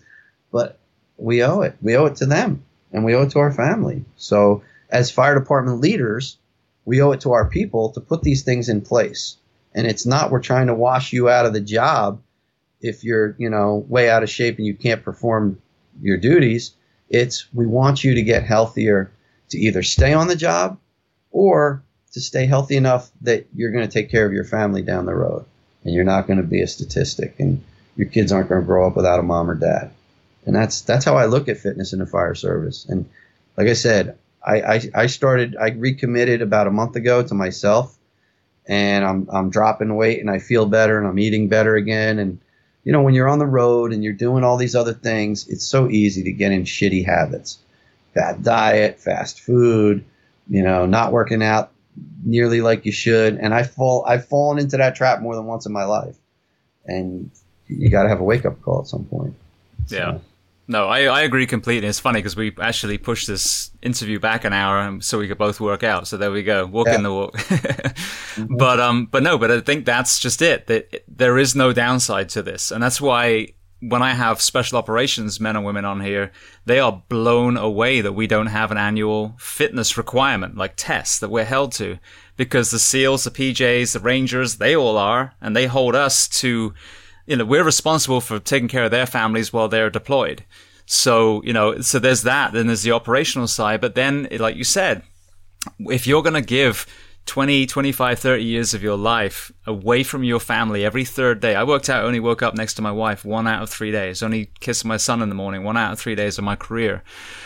Then you want to enjoy your retirement too. So there is no downside. So that's why it kills me when administrations oppose that and also unions. Like we pay unions to keep us healthy. And if you're opposing annual fitness standards and, and um, as you said, annual physicals, then shame on you. It's time to, to, to you know, control alt delete and get some new people in there. Because if they're self-serving because they're scared of their own health, that's not the person you need in charge of your wellness. Yeah, totally agree. And, and some of the, like I said, some of the unions are really being proactive. And I'll say here in New Jersey, we have the New Jersey State FMBA, um, which is I've been a member of that since I was a 20 year old kid. They have done tremendous things for mental health and for physical health. They are pushing it. Um, they will protect their their members to the hilt if it comes to a guy losing his job. And, I, and that, again, that's what a union does. But they have done really, really taken big steps that we didn't have 15, 20 years ago. We were not taking those steps, mental health or physical. Um, you know, there and there's so many good sites out there. Like I know now with our FMBA, um, Pip. I don't know if you you know. Uh, yeah, he's been on here. Yeah, so Pip is just this awesome dude who's in our FMBA, state FMBA, and now they're pumping his stuff out, you know, on on social media and in our monthly um, magazine that comes out. So they're taking that proactive approach. And there's a guy with the most energy I've ever met in you know towards physical fitness and so I think we're starting to buck the trend. Uh, like I said, and with the IAFF peer fitness programs, I know they've been around doing it and, and trying to get it out there. But we just have to remember, yeah, we want to protect our members' livelihoods. But if they're not physically up to the standards, I don't want you protecting that guy's livelihood more than you're protecting my crew's life. So let's find the happy medium there. Absolutely. Absolutely. Yeah. yeah. yeah. And I think that's just it. It's not headhunting someone immediately that they're deconditioned, it's given them all the tools to get back to where they used to be.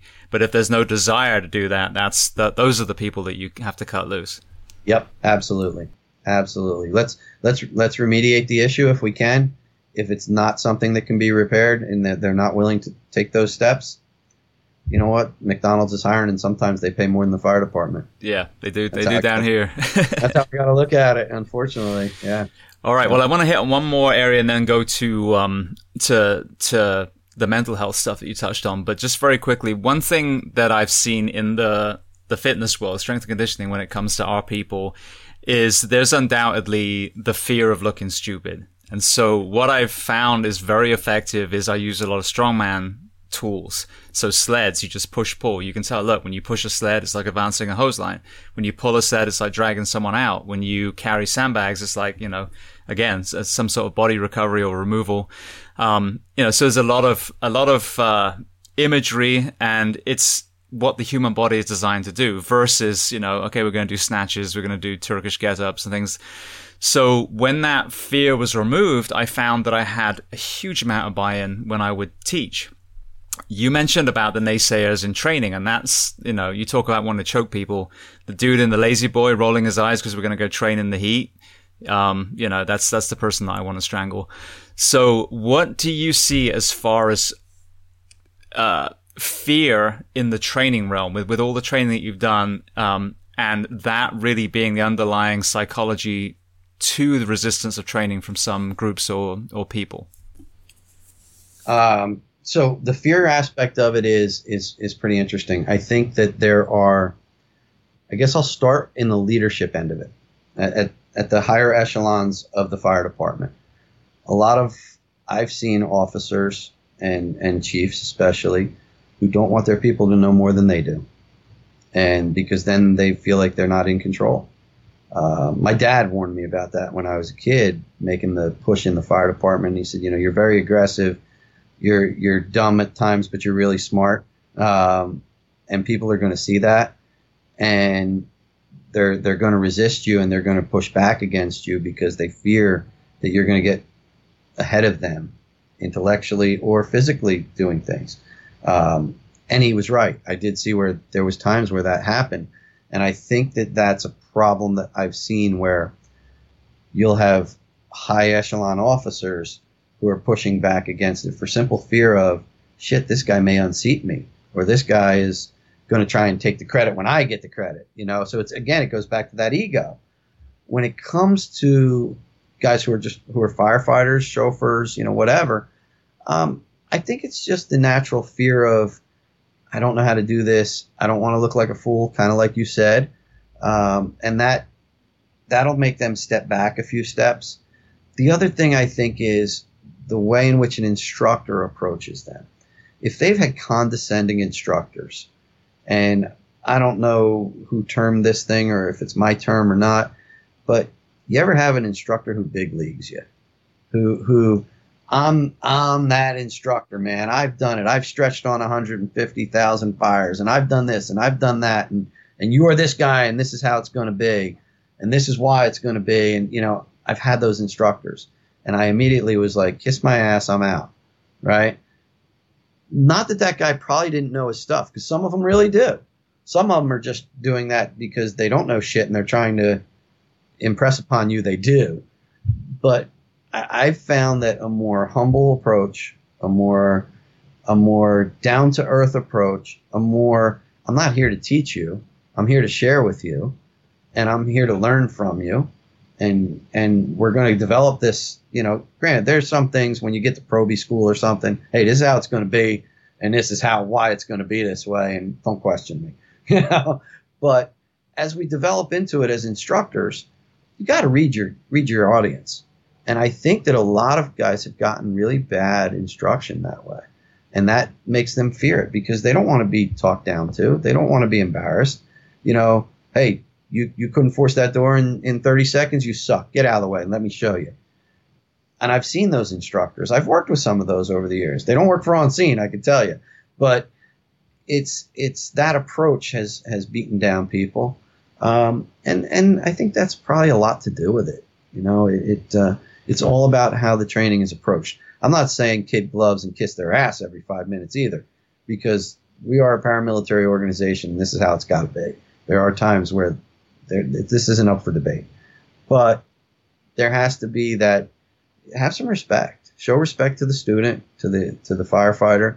Um, especially, I found it in the volunteer world where they'll just shut you down and be like, "Screw you! I'm not even getting paid to take this abuse." You know. So you do have to know your audience a little bit as well, and I think that you can alleviate a lot of people's fear just by talking to them like a human being and being, you know, I hear a lot of FDNY guys, and I picked it up when I was young, say, you know, we're going to force that door like a gentleman. We're going to go through that window like a gentleman. You know, we're not we're not assholes. We're not going to go bashing and smashing if we don't need to. You know, we're going to be respectful, so to speak. We're going to do it the right way. And I think that's how I've been very blessed to be around guys who had that attitude, who impressed it upon me, and, and I hope I, I get the chance that I'm impressing it upon others. Yeah, no, that's a, a really valuable perspective. Something that I've seen from, um, you know, some of the trainings I've done are the good ones are when you do it twice at least. And the, the whole philosophy is look, first time you're just trying it. Expect to fail, expect to make mistakes, ex- expect to screw it up. We want you to do that because now you're kind of, you know, you're, you're pushing the boundaries a little bit. Then we're going to yeah. reset. We'll actually talk about some stuff and then we'll do it again. And now you have a learning process. But what I found in some of the, the, the, the bad ones is you get a guy or a woman who memorizes a chapter, immediately teaches it, yeah. patronizes everyone because they don't know, you know, verbatim what they just memorized 20 minutes before. And then, like you said, check the box, you know, whether it's gone badly or not, you know, and that's, that's the worst thing I think is to me, I make a lot of mistakes. I'm a freaking idiot on the fireground sometimes, but I want repetition. I want to do it until I, that particular skill, I at least have mastered the wrong word, but at least I've got it down, you know, yeah. but like you said, if you're not creating a training environment where mistakes are encouraged, then you know, then you're going to create this fear. But if everyone's relaxed, like, look, we're all going to trip over stuff. We might struggle with the door. We might search the wrong room by mistake, but then we're going to regroup and then find out what we did wrong. And then we're going to redo it again. Again, not scripted, like you said, but try and improve on the last time. And then that builds confidence with baby steps rather than, as you said, following a script, which I've seen, which is the worst type of training. I got, I got reprimanded for saving people, but I didn't do it the right way in my last yeah. department. Yeah. yeah. Um, you know, then then that creates, as you said, a fear of, of looking stupid, and no one wants to look stupid. Yeah, yeah. There's a lot of that. I, I tell you, I've got a 21 year old son. Moved to South Carolina a month and a half ago. Um, he got hired. We moved him down there, and he's in he's in recruit school. And I know there's days he's struggling. There is no doubt in my mind the boy is struggling because he's a big kid, and they are working them hard. And I said, I, I talked to him on a daily basis, and I explained to him, listen, they're going to make you number one a better fireman. You know, you're going to be a good fireman when you come out of there because you're being taught by really high quality people. Number two, they're going to make you a better man, better person. You know, um, you're going to understand how to interact with people better. But they're respectful in the way in which it's being done. They're stern, very stern. Um, and he's felt the wrath of sternness, I think, in the last week or so. But, but this is how it works, you know. And they're they're professionals who've been there and done it. And I have nothing against a young firefighter being an instructor because I did it. I made lots of mistakes, still make lots of mistakes. I've never been to a fire, I've never been to a drill, I've never been on a run that I couldn't have done it better, ever. I've had that attitude as a, when I was a baseball player. You know, I'd go three for four and, and strike out one at bat and be angry as hell for an hour or two that why didn't I go four for four?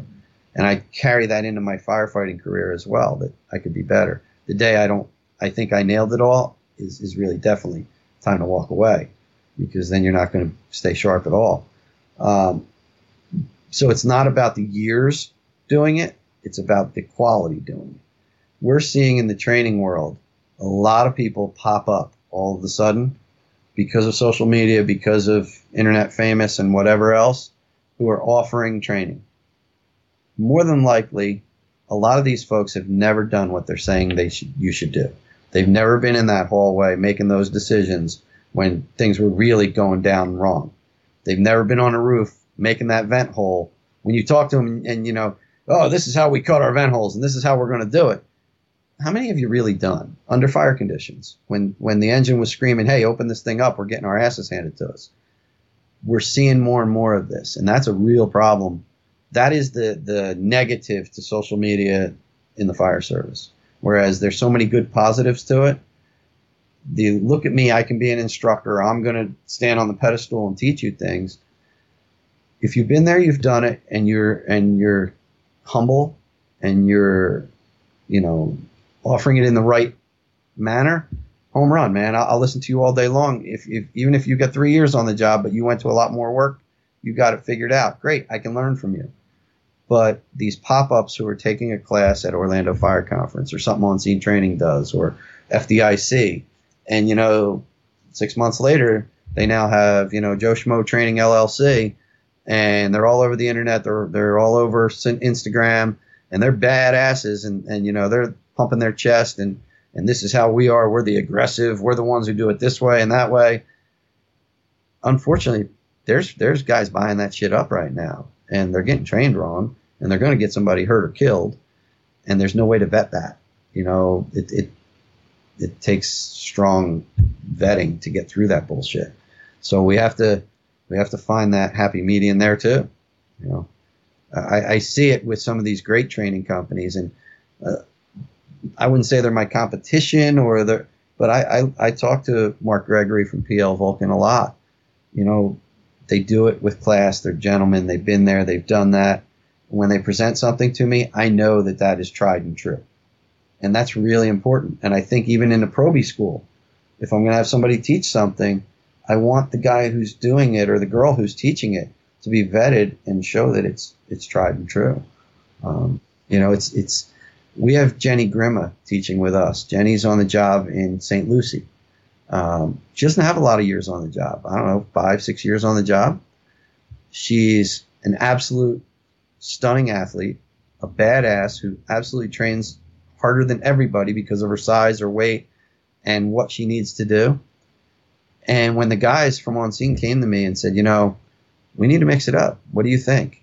And, you know, what do you think about bringing Jenny in? We have a lot of girls, younger girls in the fire service who might not relate to a 50 year old gray haired dude like me. And maybe this is a good idea. And, and the more I thought about us, you know, if I was going to pick somebody in a home, in a heartbeat, what a great role model and has the ability to show what she does on a daily basis to our students. Um, and I had mentioned earlier in this Sue, Sue uh, uh, Shepard from Indianapolis, same kind of person, like brings that credibility, brings the real deal. I've done it. I'm not cocky about it. I want you to get better. Um, and there's no level of arrogance. There's confidence, but no arrogance. And to me, that's what our instructors throughout the nation need to be. They yeah. really do. Yeah, see, and I look at people like Eric Wheaton that we have here, like Walt Lewis. You know, I mean, they they just have that different thing. And I, I told you, I I love the fire service, but because we're jack of all trades, master of none, because I was a medic as well as a firefighter. Me personally, at 14 years, I was still hungry for, you know, people to teach me. I was a student and never ever felt in a position to even like beat my chest and say, "Oh, let me show you how how we do it," you know. Um, so I think that's it: is understanding, like you said, finding those people first, and then and then you know, have they walked the walk? Because a lot of us, it's, it's a fallacy that we all see a lot of fire these days. Most right. of us don't. I've watched it over 14 years diminish. I was a black cloud in Anaheim and we burnt like crazy. and then, you know, it was, it was depressing after that because it kind of dwindled the rest yeah. of my career. But, but yeah, even though I got to see a lot of fire, it was always different. I was on a truck company in California. I was in an engine company in, in Orange County. I rode rescue. I was a medic. So for me, 14 years wasn't enough time for me to be, you know, teaching anyone anything other than hopefully trying to learn the role of, of, a kind of pseudo senior man one day. But, but yeah, I mean, to, to, to say that you are an expert, as you said, you have to walk the walk. You have to show that you have the pedigree to not only teach, but as you said, you know, what are you bringing that's new to the table, or are you just rehashing the same thing, trying to make money from it? There's a lot of that, and there is. It's it, if you're I have found that the guys who are in the training business that are, you know, getting rich, trying to put their kids through college, whatever the case may be, in the end, you're going to fail. You're going to be, a, you're going to be a, that shooting star. You're going to hit meteoric fame, and you're going to crash and burn. And we've seen it. Uh, on-scene training's been around since officially on paper, I think 05. I've seen dozens and dozens of those people do that, and they were badass, and they were going to take over the industry and put fire engineering out of business and FDIC is going to be nothing because they're a bunch of, you know, this and that. And you know what? In the end, it's all about quality and it's all about humility and it's all about doing it right. And they don't last. And and they, you know, here's here's a good example. And I, I explained this one time in a class I was in. A guy says to me, he goes, "Well, I learned this from this dude. And they go to so many fires, and it was a Northeast fireman, similar area from where I work. And my point, I said to him, I said." How many jobs do you think he goes to in a year? Oh, their fire department sees hundreds and hundreds of fires. So okay, say their fire department sees 200 working jobs a year, right? We work at 2472, right? I'm only on for a quarter of those fires. Oh, and now I just took a bunch of vacation because I'm a senior guy. I got 300 hours vacation. Now, how many days did I actually go to work? I didn't catch 200 jobs. Maybe I caught 30 jobs. So the guy who told you he caught all this work, it's all bullshit and fluff. And what is a job? Like, you know, I used to think right. a mattress fire was, was, uh, you right. know, a barn burner when I was a probie. Right, right, exactly. so, so don't get blown away by the hype on social media. Oh, we go to all these jobs because there's very few of us. I mean, here in New Jersey, you know, Jersey City, Newark, they're still catching solid work. You know, Paterson, Elizabeth, they, the North Jersey departments that still see work. Camden, still sees work, but not nearly what they saw 10 years ago, 20 years ago. You know, even us, Trenton, lately, Trenton's been burning like crazy. Uh, but it comes in spurts. None of us are seeing what, what was once there. So vet it out. Don't fall for the bullshit persona, you know, the tough guy act. And, uh, and, and you'll, you'll probably be less disappointed in the end. Yeah. Yeah. Well, like you said, I mean, the, the word that resonates over and over again, whether it's leadership, whether it's your own personal skills, fitness, wellness, you know, whatever, is humility. And like, you know, as people say, they, they give lip service to the phrase, oh, you know, if you think you know it all, then it's time to retire. But no, we actually have to step back and think about that. Like if we, you know, the guys that roll their eyes when the tones go off, how the hell do you know what we're going to go to? You know, I've seen many times people get caught with their trousers down because they've assumed it was bullshit. You know, they didn't bring yeah. the right tools or you know whatever it was. So yeah, I mean, the moment in this job, the moment you're complacent, it is time to just take off the badge and walk out the door. Yeah, absolutely. The the restaurant we had, uh, restaurant fire we had a couple weeks ago, it came in as smoke from the roof at like 7:15 in the morning. Normally, a call like that in our area, with the weather we've been having, is probably melting snow or steam. Really, and in my mind, when it went off and I looked at the address, I went, eh, probably not much, probably melting snow or steam, whatever. And, you know, I hit it up in my CAD and because we don't have drivers. So I've got it. I'm running my sirens, my radio, and my CAD. It's and all at once. And I'm, I'm looking at it and I thought, okay, I better look up this building just in case. You know, bring it up, bring the floor floor of the building up. And sure enough, the battalion arrives and he's got smoke coming from the roof. And you know, then the truck company comes in and says, "Yeah, we got we got a good fire in here." So that complacency, even that, I was thinking when the tones dr- did drop, probably nothing, but I better be a little heads up. And then as soon as I heard his report, and I was about three minutes behind him, now it's game time. So better adjust quickly. Yeah. So, yeah, the minute you let your guard down, this job will bite your ass. Absolutely. Well, the other thing that will bite your ass that we kind of touched on before we start recording is obviously the the mental health side, and I think that's another area that we as a profession need to find humility and realize that we're not superheroes, that we're just men and women that happen to put on a certain uniform and, you know, do a job that we love that's, you know, dangerous, but that we are ultimately people. So you touched on divorce, um, you know, before we started talking, we, you said in, in a one year period, you lost two very good friends. So tell me about your kind of mental health journey in the fire service, the, the highs and the lows. Sure. So again, you know, I came in in the early 80s and, and mid 80s and it was a tough guy attitude. There was no mental health. You didn't, if you had a problem, you suck it up, Buttercup, you know, or you go in the back with the boys and drink some beers and, and it goes away. And that's, that's what we were taught.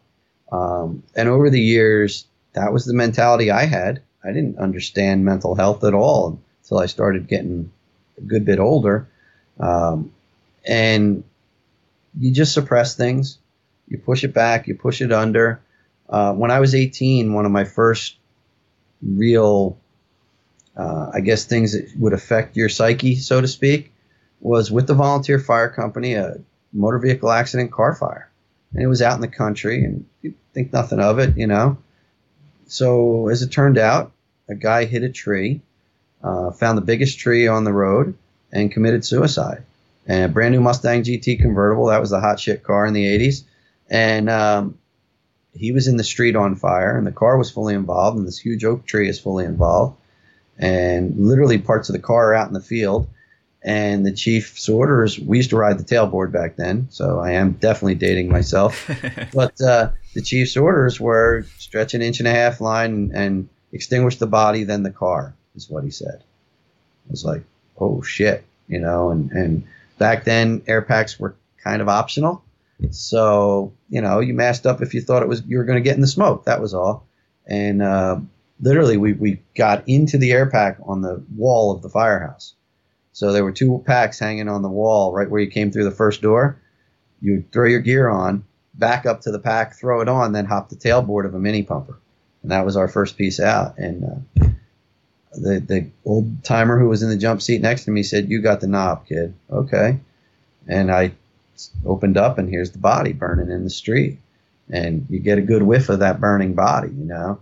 And there's nothing like that smell, and you will never forget that smell the rest of your life. I, today I can close my eyes and I can see him and I can taste it and smell it and the whole nine. Every every moment of that call. And when we were overhauling the car, that we popped the trunk and there was golf clubs in the back and stuff. And I remember putting it out. And then the state trooper walked up and was talking to the chief. And the chief came over to me and he goes, Hey, I need to talk to you for a minute. I'm like, Jesus, what I do wrong? Could this possibly be this person? Would you? And he gave me a name of a kid I grew up with, played ball with, graduated high school with two days prior. Oh, right? Oh, knew his whole fam- knew his whole family and it still it kind of gives me chills even talking about it still. And I looked down and I went, shit, yep, that's him. The golf clubs. This kid was a scholarship golf golfer. He was going away somewhere down south on a full ride to play golf. I looked over and I said, "That's yeah, that that that's who it is." And his father came out and ID'd him by his shoes, and I knew his father. And um, so you want to talk mental health? At 18, you know, and here I am in my 50s and I can still smell it, see it, taste it, and it it doesn't freak me out now, but it certainly did back then. But I didn't even know, I didn't talk about it, never said a word to anybody. It bugged me, and the next couple car accidents and fires I went on, I was like, oh God, I hope it's not this again. Um, but had no way to process that. Fast forward all these years. Um, I was married I was married young. I have two kids. My son's 20, he'll be 22 a couple months. My daughter's 18. Um, super successful kids in my eyes. Um, you know, they, they've stayed out of trouble. They've got focus. He's in a career I hope he stays with. And my daughter wants to go to law school, and she's been saying since she was 10, and she's taken all the right steps. I was married 22 years. Um, things went to hell. Things went to hell most likely because of a lot of my issues and that I never addressed or thought about. Um, and not not you know every divorce has three sides: his, hers, and the truth. Uh, so we got that.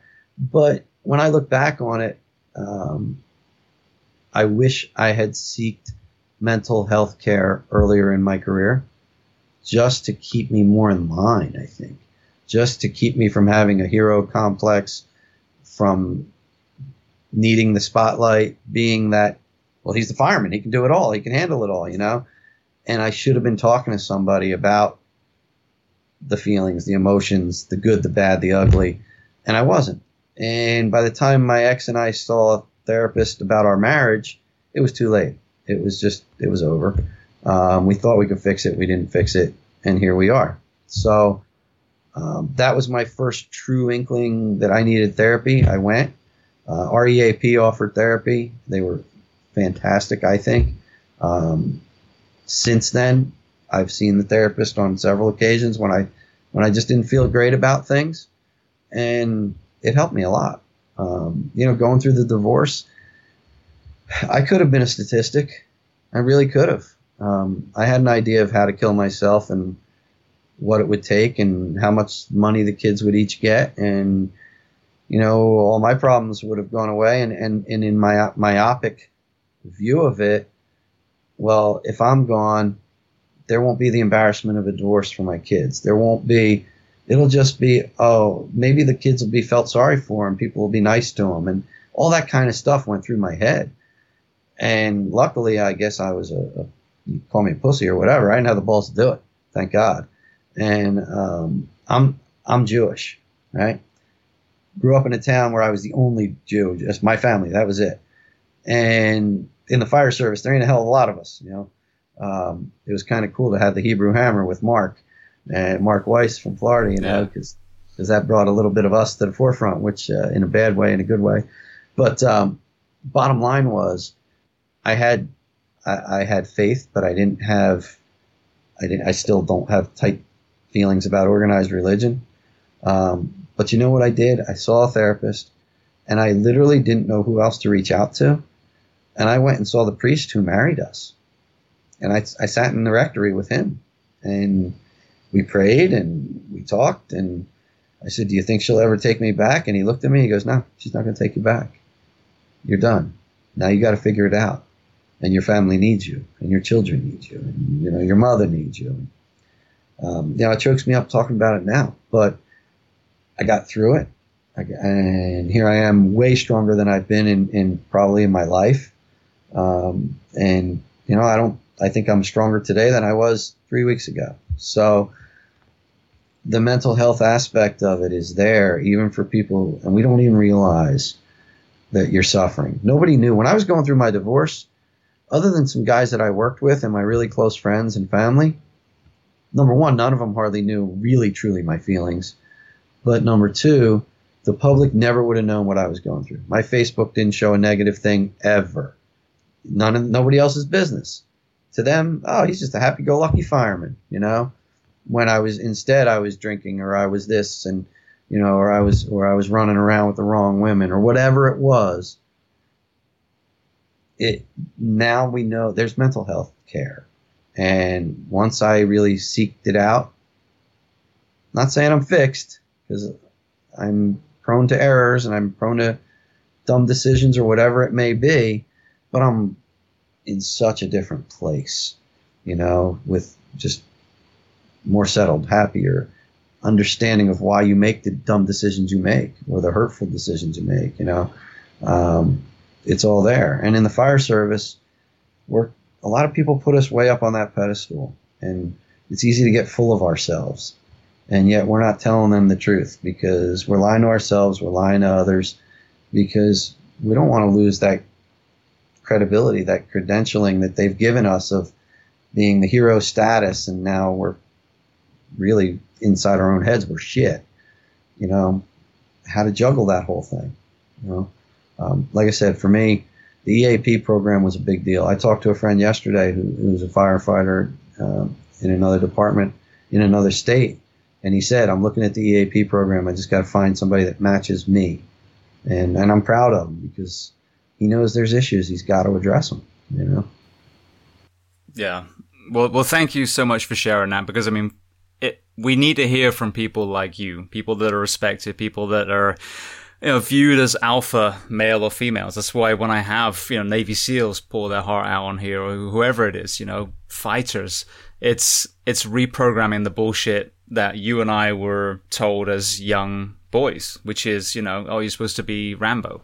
You know, you don't yeah. cry. And like you said, even with the, with the, the suicide thing, saying pussy, it's like, you know, it, when people talk about the ones that have completed suicide and how they were cowards, it's like, no, when you understand the psychology behind what happens to the human brain, especially with our profession, with sleep deprivation, yeah. it, the wiring is so screwed up. And I've had this from people that have survived their own attempts. They thought they were a burden and it was a selfless act to pull that trigger, you know? So, you know, we, we talk about suicide, but I think another big part, and you touched on alcohol, is is the addiction side. I've lost three firefighters in this area to opioid overdose. One I was hired with in my last department. You know, the alcoholism. You know, as, as we touched on, you know, that was what ended up taking EJ's life. Um, you know, and it's it's kind of sometimes it's kind of brushed under the rug, but we need to drag that into the fucking spotlight and say, no, this is what's going on. We are drinking away our sorrows, and that's not addressing it. And even when you mentioned about the the fitness, absolutely obesity and mental health are tied. If oh, you look at America, there's a lot of very unhappy people. And the obesity might have come first, the mental health issues might have come first, but those two are completely interrelated. And if we're going to have a high functioning fire department and have resilience on the fire scene, we have to address the mental health for that side and look at it as a positive tool that makes us perform better. But if we hide from mental health and think it's a weakness, think it's being a pussy, then we're going to keep burying our men and women, which is completely unacceptable.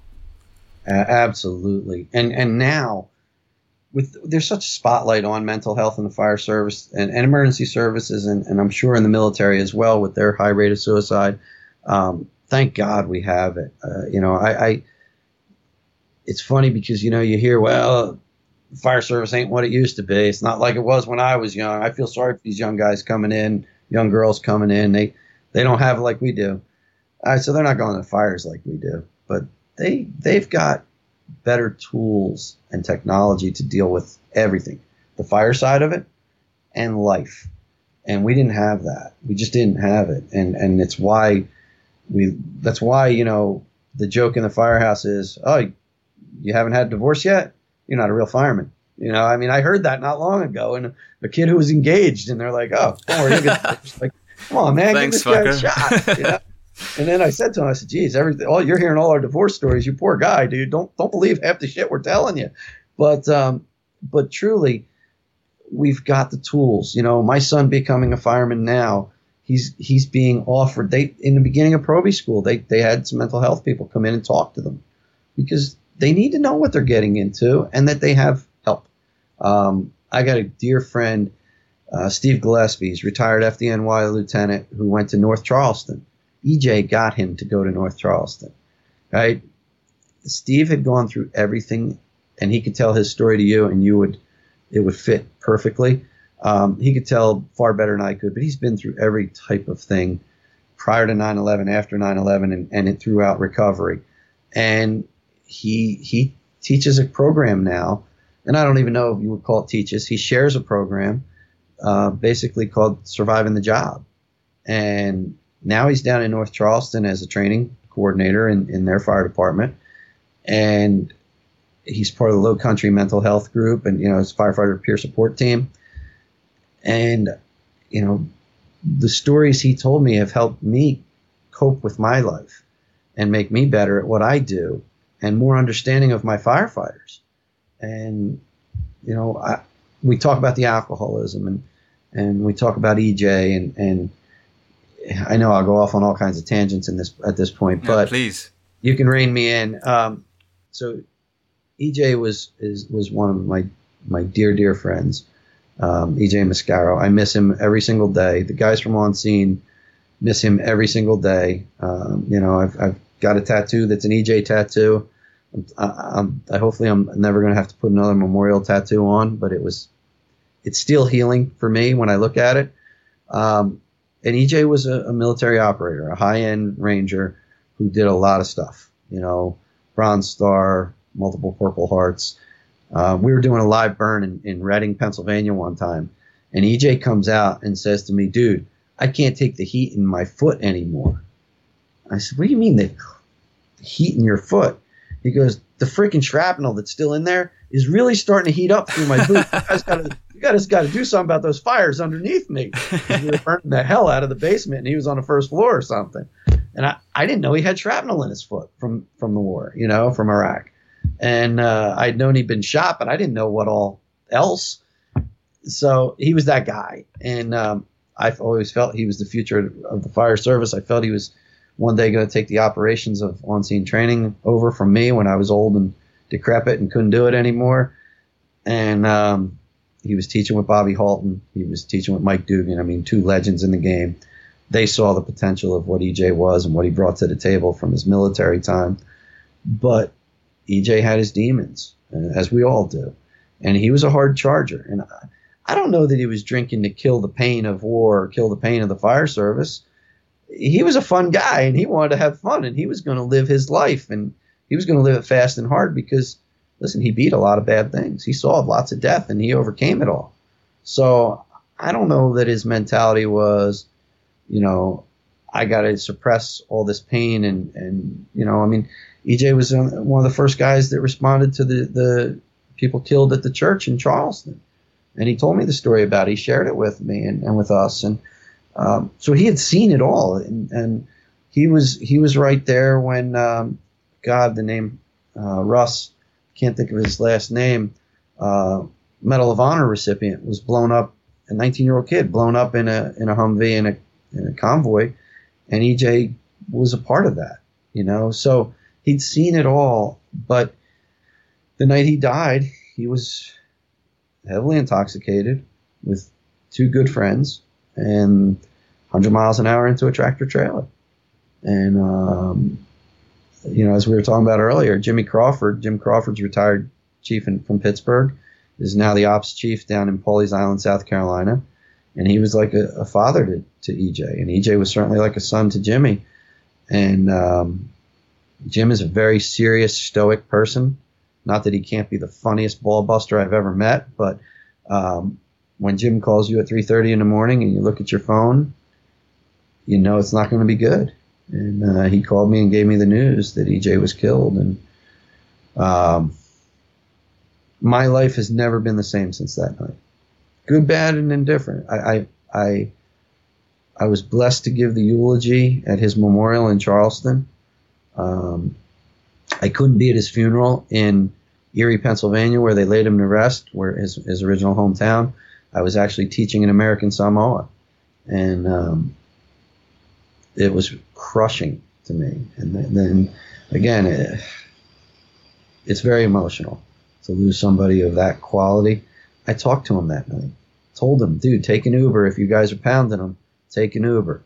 And uh, and he, oh yeah, yeah, you know I will, you know I will, and hopped in the car, and the rest is history.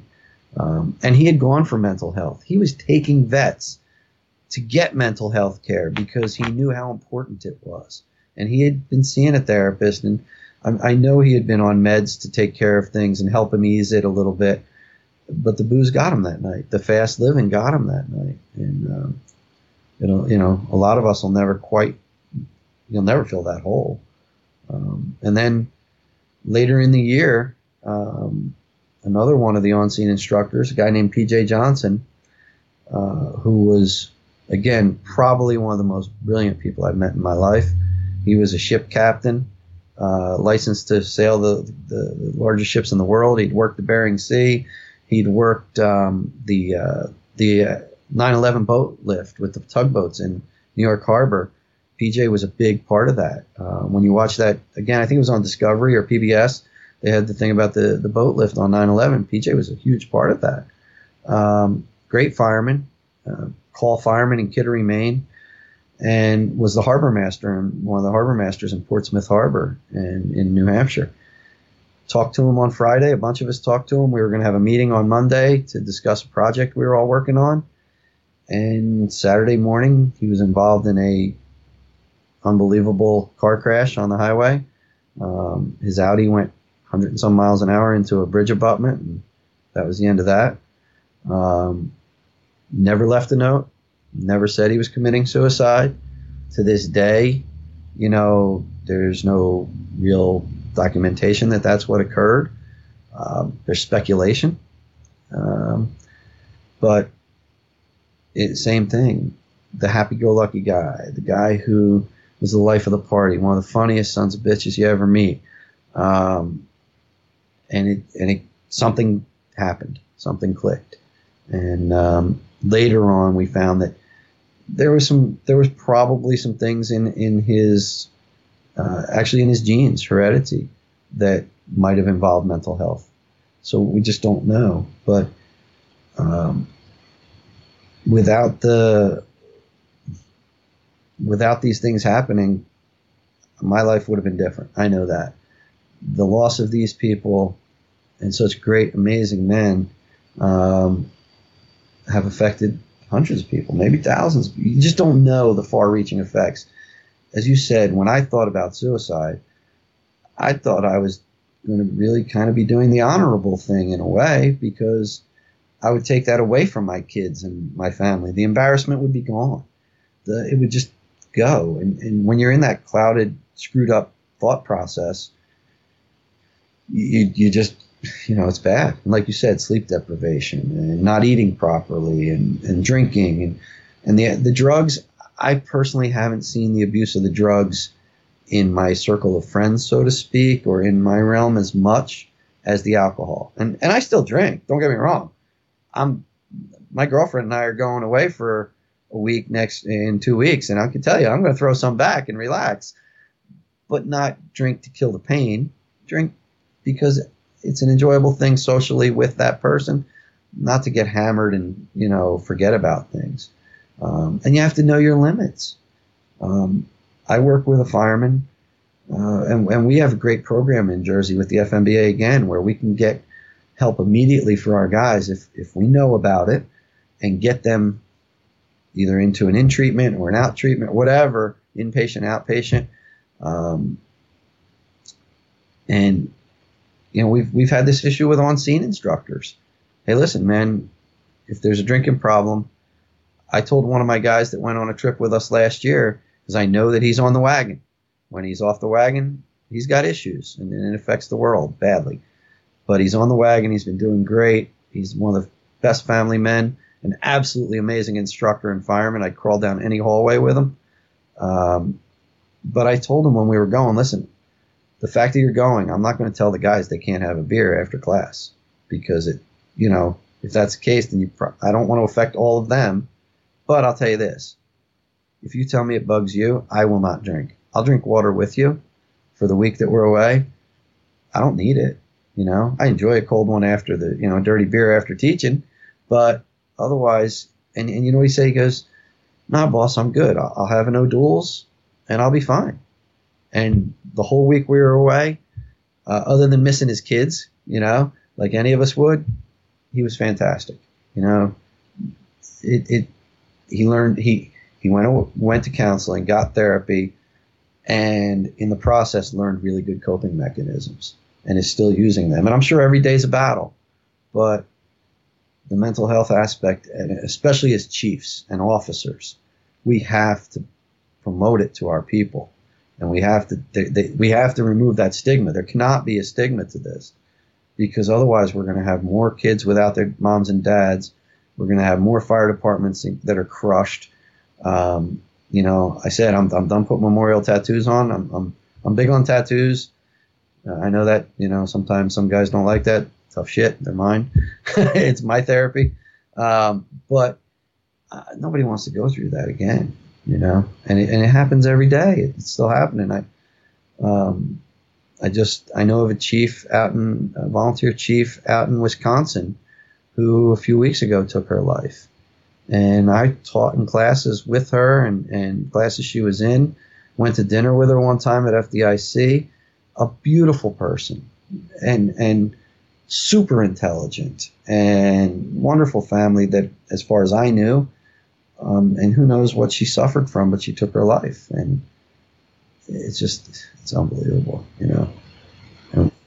And it's it's avoidable it's avoidable. We can help these people. That's exactly that's what I was going to say. So what I think we need the next shift, we, we got the awareness part now. The stigma, I think, is you know in a lot of places is starting to come down. But the next thing is, well, now what? You know, who are the counselors that we can trust? You know, what are the the the treatments that work for some people? But what I've learned from doing this, um, you know, is is there are definitely common denominators. It's not complicated. It's just being aware of them. Sleep deprivation, absolutely huge. You know, that's why the Rangers, as you know, we mentioned earlier, use that in their selection process. That's why interrogators use it to interrogate people because it destroys the the mind.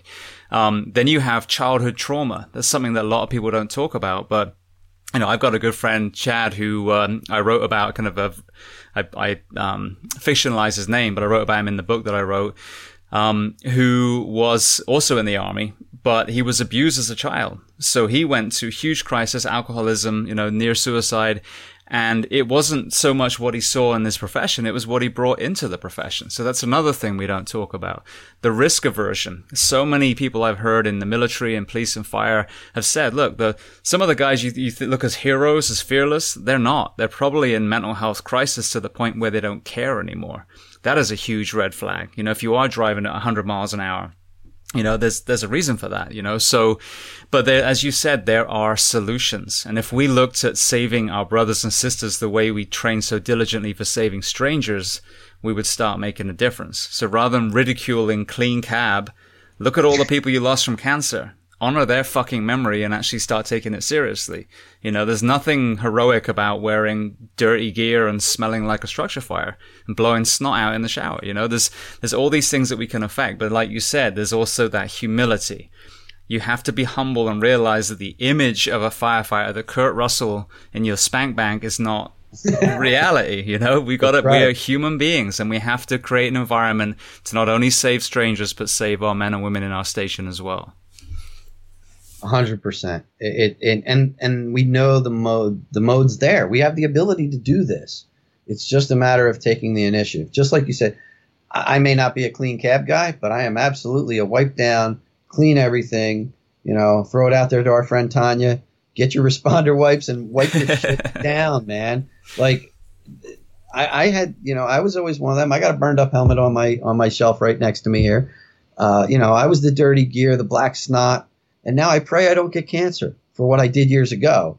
Um, and then I've heard guys, the young guys, well, you know, that's that's what it was. Well, shit, fires were cleaner back then than they are today.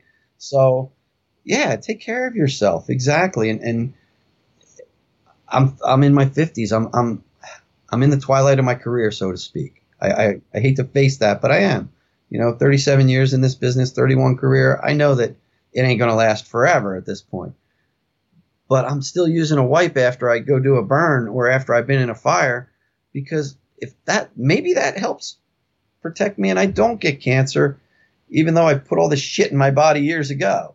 You know, so I'm still going to take that preventative maintenance now because now I know better. Same thing mentally. Now we know better. You know, the the you're right. I think the stigma is really really down because the unions have done a great job. The National Volunteer Fire Council, um, guys like Jeff Dill with his organization out of Arizona, uh, who are tracking all the suicides and are really uh, offering firefighter behavioral health. Um, even the fools groups, you know, when we started having suicides that were affecting the fools, when Billy uh, Billy Two Dogs out, of, out in Billy Lewis out in uh, Sacramento, you know, it struck the fools pretty hard. Like, hey, we got to do something, and they they reached out to mental health professionals, and they they had a they, there's a hotline there you can call, you know, so the help is there now. We've we've acknowledged it. It's just a matter of going and doing it. And usually the people who are suffering, unless you come to some the light bulb comes on, you may not go for that help until it's too late or it's you know it's tough. It's really tough. Again, I'm not a mental health professional. There's so many people who are so much more in tune with this and brighter than I'll ever be. But I know what I my personal struggle was and I know what some of my friends' struggle is, and it's the last thing. You know, it, it scares the hell out of me. You know, I don't want I don't want it to happen to anybody I love again. I, mean, I don't want it to happen to anybody, but God forbid I had the opportunity to intervene and help someone. Absolutely. Well, that's why I started this project. I lost six firefighters in two years from cancer, autoimmune disease, heart disease, suicide, overdose. So there is no one thing that kills them. You know, this, this job kills us from all different angles. But I think, you know, just like you said with, with the clean cab, you know, again, there's, there's, I'm not talking about clinically sterile, but yeah. being a tillerman for several years, I know I can throw my pack on in, you know, six seconds. So having the pack outside and not fumble fucking with it on the way to a fire with my seatbelt off, it just makes sense to me. So there's, there's, like I said, there's, there's not blaming our forefathers because we didn't know better, but now we have the education now we have to actually get that stigma from all that other stuff too. And anything that's going to improve our health, prime events, whatever it is, don't mm-hmm. look at it as, you know, rolling your eyes and you're too cool to use, you know, carcinogen protection. Actually be smart. So as you said, you can actually have a fruitful career and enjoy, you know, the fruits of your labor. Yeah. I, I was at a fire the other night and, uh, I had an OV on the front roof taking front windows. Young guy who's never been in that position he was an engine guy his whole career so far. In our new fire department we just created, we blew it up. 133 guy department, and we moved every guy and gal around the department. Um, chauffeurs stayed in a lot of the same places, but for the rest of us, we're we're in different seats and learning different jobs, and it's great. But there's a level of experience we we lost by doing that. We need to re now we're training guys in those seats. And uh, Jeff took the front windows, and he was really impatient up there. Chief, can I Yep, that, that, no, wait, wait, wait, wait till the line's in place. I know you're dying and this thing's ripping behind that glass, but wait. And when he took the glass, and and it's it's been something that's certainly a Northeast problem or not problem, but ROVs aren't usually masked up. They just aren't. You know, you get on the side of the window, you take it, it vents, no big deal, and you've still got all your vision while you're working up there. This one, when he took it, he got a face full of shit, so to speak. Water, glass, fire, smoke.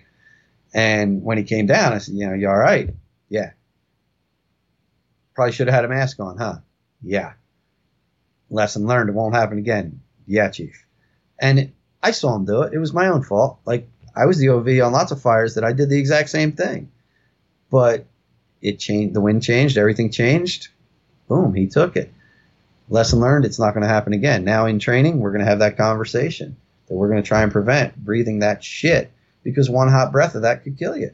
And we know it. You know, uh, Trenton had a firefighter die that way not that many years ago. So, um, yeah, if, if if we protect ourselves and especially the young guys, man, if we can get them into this mindset, um, we've got some some great people. If we can get them into not the safety culture bullshit, because you're still a fireman, you got dirty, snotty, nasty job to do. You go in and you do it, and that's that. But when you come out, you wipe yourself off. You know, when you come out, you, you actually get your blood pressure taken, which we used to all hide from rehab. Nobody want to do that. You know, let's let's take these steps to make your life long and productive, your career long and productive. You're still going to be a good, dirty, snotty, hall crawling, you know, knuckle dragger, so to speak. But let's go home to our families and not bring that shit with us. Absolutely. You know? Well, that's just it. I mean, you know, you hit the nail on the head. The the job itself is still exhausting and filthy and a complete, yeah. you know, organized chaos. But all you're saying is, as you mentioned, you know, don't grab all that shit and just throw it back in the cab. Don't, you know, like with the mask thing. Um, I had a captain when I got hired in Anaheim who, right when I was there, he did exactly the same thing, walked by a fire with no mask and ended up intubated. Now, he's actually yeah. the chief of Anaheim now, so he survived. But yeah, I mean, that was a huge near miss for us right when I got through their front door. So yeah, I mean, hindsight is 2020, so learn from it. Yeah, exactly. Yeah. Exactly. Um, well, you'd mentioned about the new dynamic of the department. So that's something I want to make sure we talk about before we transition to some closing questions. So you were a chief in the previous dynamic, and then we had a similar thing happen here in Orange County, where I think it was 80, 89, I think. They, a whole bunch of cities all became the county. Um, so what did that look like for you transitioning from that position to, is it deputy chief that you are now? Yeah, I'm a deputy chief now. Yeah. Okay. So, yeah, I, I grew up in the fire district system in the Northeast. There's a lot of New Jersey and New York, especially, have fire districts. Taxing district, it's its own autonomous government agency, basically, very similar to a school board or municipal utilities authority or something. So we had nine of those in Hamilton Township. Hamilton Township is 44 square miles. The last census showed us just under 100,000 people. I'm, I'm sure if you counted everybody who's jumped, swam, and you know crawled over here, our numbers are way different. Um, but that's our census number, uh, and and it's a very dynamic place. Everything from very very wealthy farming community. Well, once was a farming community. Now it's you know multi-million dollar homes on those places. To very very urban, rundown. Uh, we, we're right on the border of the city of Trenton, which is state capital in Jersey, which is is a very rundown, typical Northeast city. Uh, so we have everything in between, bedroom community to New York to Philadelphia, um, and it's it's a tremendous community. I, I love working there, um, and we have the challenges of everything from mass transit, you know, high speed trains to um, uh, the Jersey Turnpike, and every highway runs through us. You know, the old the old joke is, "What exit do you live off off the Jersey Turnpike?" So ours is seven A, and uh, um, it, it's it's a great place. Well, nine separate fire districts, nine separate budgets, labor agreements. I think we were probably in the twenties with labor agreements, all being represented by the same unions. Um, we were the definition of how not to do it administratively. Uh, fire wise, we were pretty good. Uh, we go to fires, we do our job, we're aggressive. We, you know, and aggressive is not a dirty word in our department at all. We're, I, I my opinion is I work with some really hard hitters, guys who will get it done. Um, and I'm really proud of the people I've worked with throughout my career. But we knew we could do a better job. The money is being wasted. We had nine fire districts with five fire commissioners per. 45 fire commissioners getting paid something. And some of them were great. Some of them were in it for all the right reasons. Some of them were absolute pieces of shit, and I've told them that to their faces. Um, totally just ego trip, taking money and screwing everybody. The system didn't work. We knew the system was failing. Certain districts were going broke. They didn't have the money to make the bills. They were short staffing crews. The whole thing was coming to a real shit show probably 10 years ago, we started the push that we need to consolidate. Five years ago, it got really, really serious. Um, and then we pushed it from the union side of it, which is rare because we were all making a lot of money. And in most cases, we had it easy. You know, job security, nobody really barking on your door. You know, it wasn't that bad. But we knew we could be better. So that's what we did. We, um, we said, okay, we're, we're going to make a push. We made a pitch to town council that we wanted to consolidate. We either wanted one fire district or a municipal fire department, and we really made a hard charge towards it. We got to a point where to abolish fire districts in New Jersey, you have to go get signatures on petitions. 10% of your population in each district, I think, I'm pretty sure that's the number, has to sign the petition. So literally, we went out and beat the street and knocked on doors as a union, and nobody was helping us. It was just our guys. And we ended up getting over 5,000 signatures on petitions and doing this all off duty, of course, you know, and you weren't allowed to wear anything that said fire department except a union shirt. Um, and we got 5,000 signatures and brought it to council and said, all right, time to act. And then we got into a political battle with the council at the time who just kept jerking us around. And our union got to a point where we told them politically, listen, we're done. We, are giving you everything. We're giving you the keys to the castle. We operate on millions and millions of dollars. We can streamline it. You can look like heroes as politicians. You're going to save, you know, a million dollars right off the bat. You'll save it right away. Fire commissioner salaries alone, half a million dollars. You'll eliminate them. So we can give you this in a, in a nice package, all wrapped up pretty, and you'll look like heroes. And the council at the time just kept jerking us around and jerking us around and playing politics.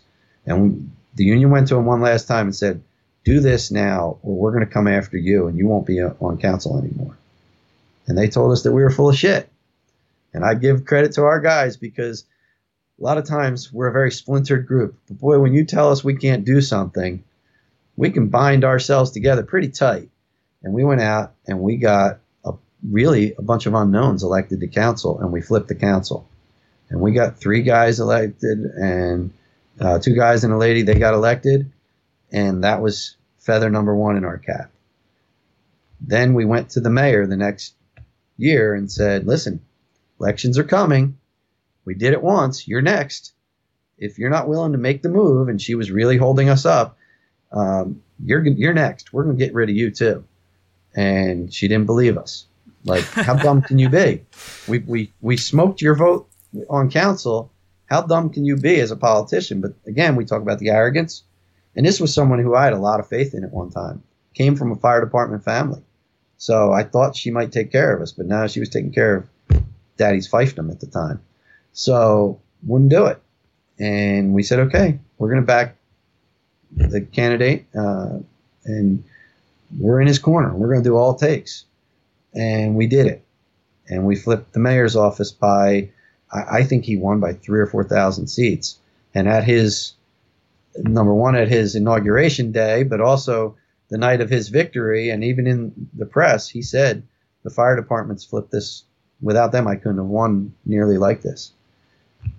Well, he made it happen. It took longer than we expected, but January 1, we became the Hamilton Division of Fire uh, under the township. And now we work for mayor and council, and we're hitting bumps. We are absolutely hitting bumps because now that we're one big organization, it ain't easy to turn a battleship. And that's what I think we are. You know, we're trying to turn a battleship in a bathtub at times, and we're slow and we're clunky and we're not always up to understanding how the town works exactly. So it's a huge learning curve. We're six, seven weeks into this thing now. Um, so guys like me, I was a chief of Fire District 9. I was running the whole show. I did the HR. I did, you know, they needed pension stuff taken care of. I'm the one who dealt with the state. They needed you know, their doctor's notes taken care of. I took care of all, you know, so that was it. Plus overseeing response and training and all that. Now I'm a deputy chief. I'm back on 2472s, uh, you know, best part-time job in the world.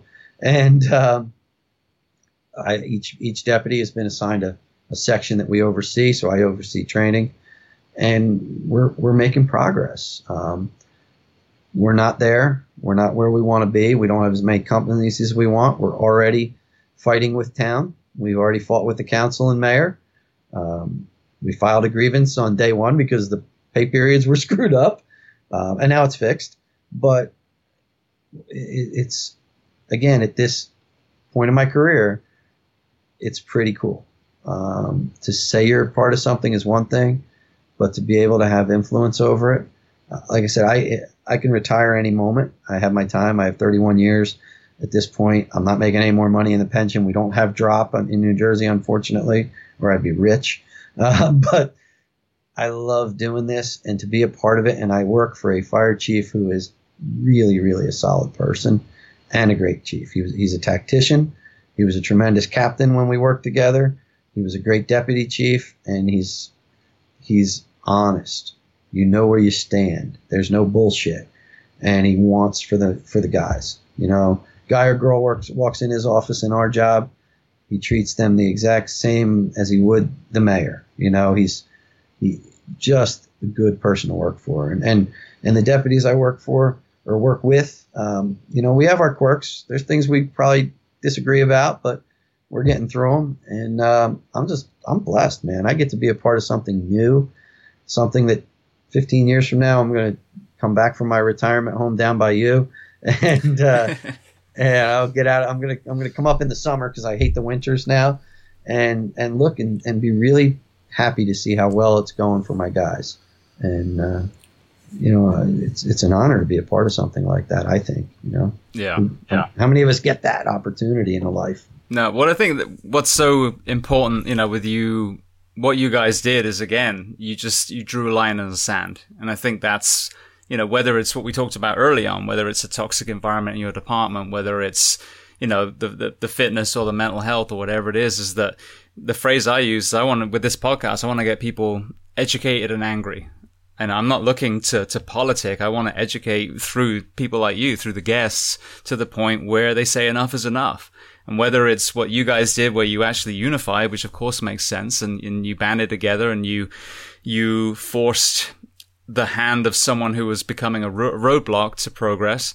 I think there's so much value in that in, in many of the issues that we see in the fire service, whether it's the work week. I keep getting told, oh, it's complicated. It's not complicated. You do exactly what you guys did. You show value over cost. You show how it's going to save lives, you know, the make, uh, reduce lawsuits, all these things, and you just freaking make it happen, you know, and where you, I, where you guys are, I say, look, the Northeast is doing the 2472 that's what should be the profession gold standard in this entire nation is 2472. So I love the fact that you guys, you know, bit down on your mouth guard and, and freaking kept throwing punches because that's the philosophy I think a lot of us need to do. It's not complicated. It's not, yes, it's going to be hard, but it's, it's worth the fight. And I think that's the point. It, it was uncomfortable. It's still uncomfortable. I can tell you three weeks ago, I sat in my office and I talked to one of the other deputies who, who happens to be the chief's twin brother uh, and another guy who I just have the ultimate respect for. And I told, he said to me, he goes, "You're not right, man. What's going on with you?" And I said to him, I said, "I don't know my place. I feel weird here. I, I'm in a new firehouse. It's not. I don't have my comfort zone that I had for all those years. It's, I knew everything about what my old job was. Right now, there's days that I'm kind of it's almost purgatory because I'm not in heaven, but I'm not in hell yet. You know, I don't understand what what it is, and and I was, I was, uh, I wouldn't say I was contemplating retiring, but it was in my mind that like, you know what, this may not be my fit anymore. I may not, I might not have a spot here. Like it just isn't, I'm not the right fit anymore. But then things changed a little. I got involved in doing some things and, and pulled my head back out of my ass after the couple of days of not feeling right. And, and now I'm thrilled to still be there. But, uh, yeah, you, you gotta, we knew it was going to be uncomfortable coming into this. So many times the guys that worked for me in District 9 were like, we got it good, man. I'm not so sure I want this. And I would say to them, I know, we do. We are sacrificing. At District 9, we're sacrificing. We're going to get a little pay raise, but our comfort level's absolutely gone. And we may work for people that are assholes at some point. And right now, we work for great guys. So, but this is all the growing pains. And, and if we don't get out of our, our comfort zone, we're never going to change. We're never going to get better. And this this is a departmental thing. We can do a better job for these people who rely on us and for ourselves and our families. So let's do it. And I remember sitting in a union meeting, and one of the young kids, he was a hardcore Republican, right? This kid is diehard, and we were fighting against the Republican regime. I grew up in a libertarian family and, and voted pretty much conservative my whole life. But this kid, we can't support the Democrats. Jesus Christ, that's the wrong thing. But, you know, and and finally I, I got so tired of hearing it and I stood up and I said to him, I said, listen, I'm gonna tell you right now, this elections are local. It does party line doesn't matter. Nobody cares what your party is. This is an election that's local. It affects us. I don't care if it was the Dems screwing us and we needed the Republicans because that's happened to us too. And I, I said to him, I said, here's the point I'm at. He, he kept saying, what if I lose my job? I said, you're going to lose your job anyway. If we stay in the old system, you're going to lose your job, dude. This thing won't survive. And you work for real assholes that are failing already. And I finally got to a point where I said to him, I said, you know what? If they're going to, if in the new fire department they start to lay people off, I'll take my papers. I'll put them in. I'll retire. You'll have your job. How's that? He had nothing else to say.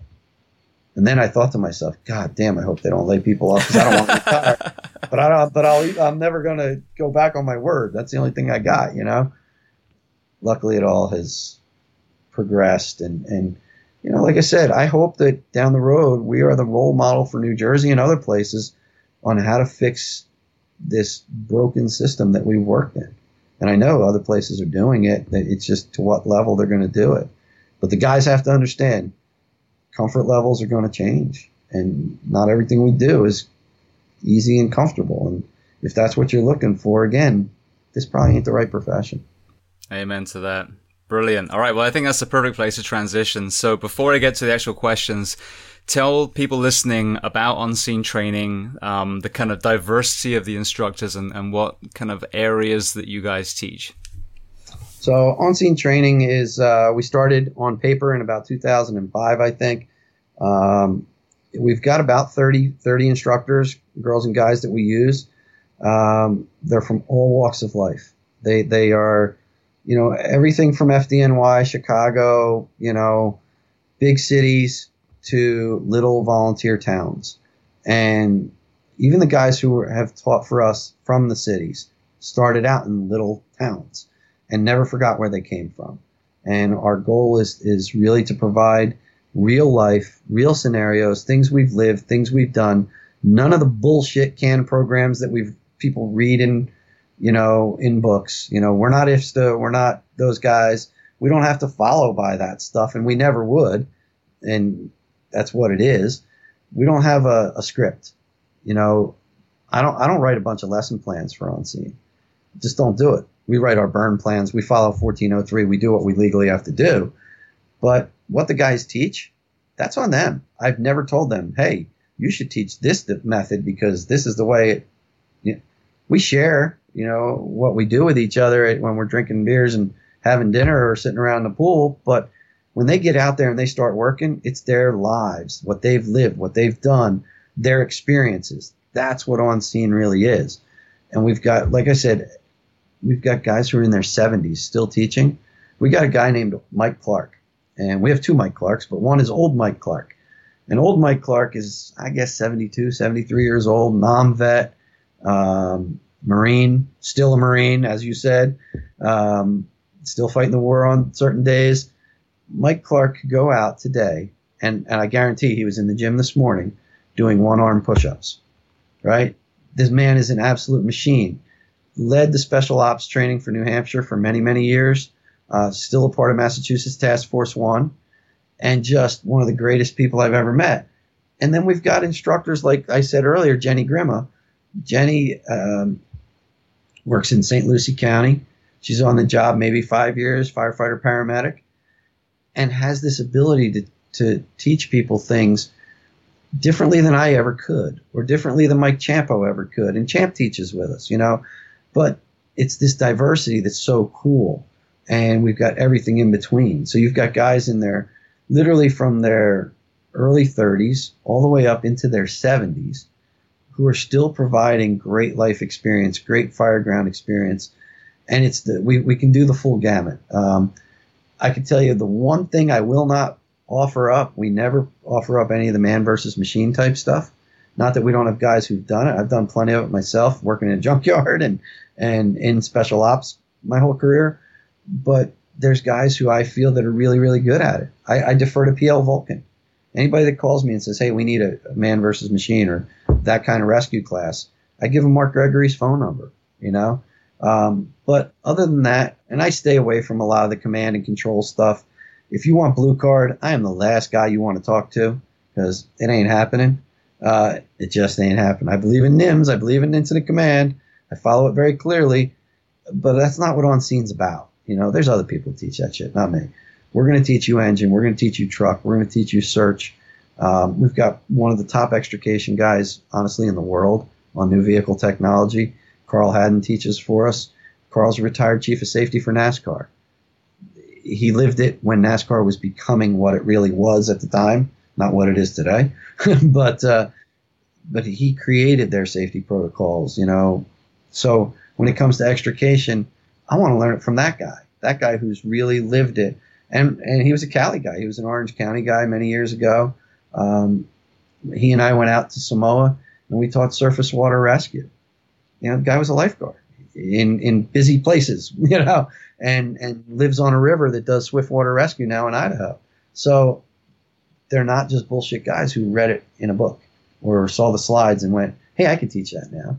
Um, so really, the full gamut. We stay out of some of the tech rescue stuff, um, but we we do any kind of ropes and knot stuff. We can do any of the trench stuff, you know, high angle, low angle stuff. Um, and our guys are they're task force members, but they're from all over the country, and um, they're genuine people.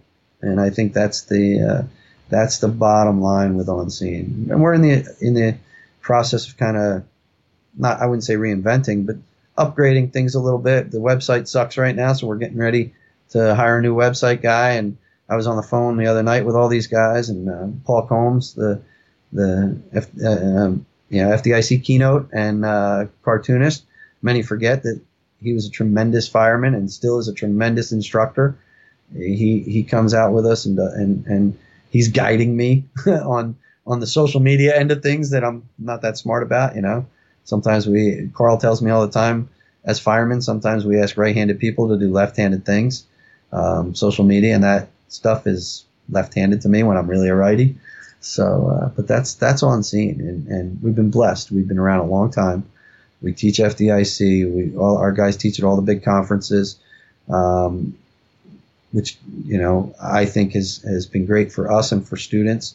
And um, it's a give a shit group.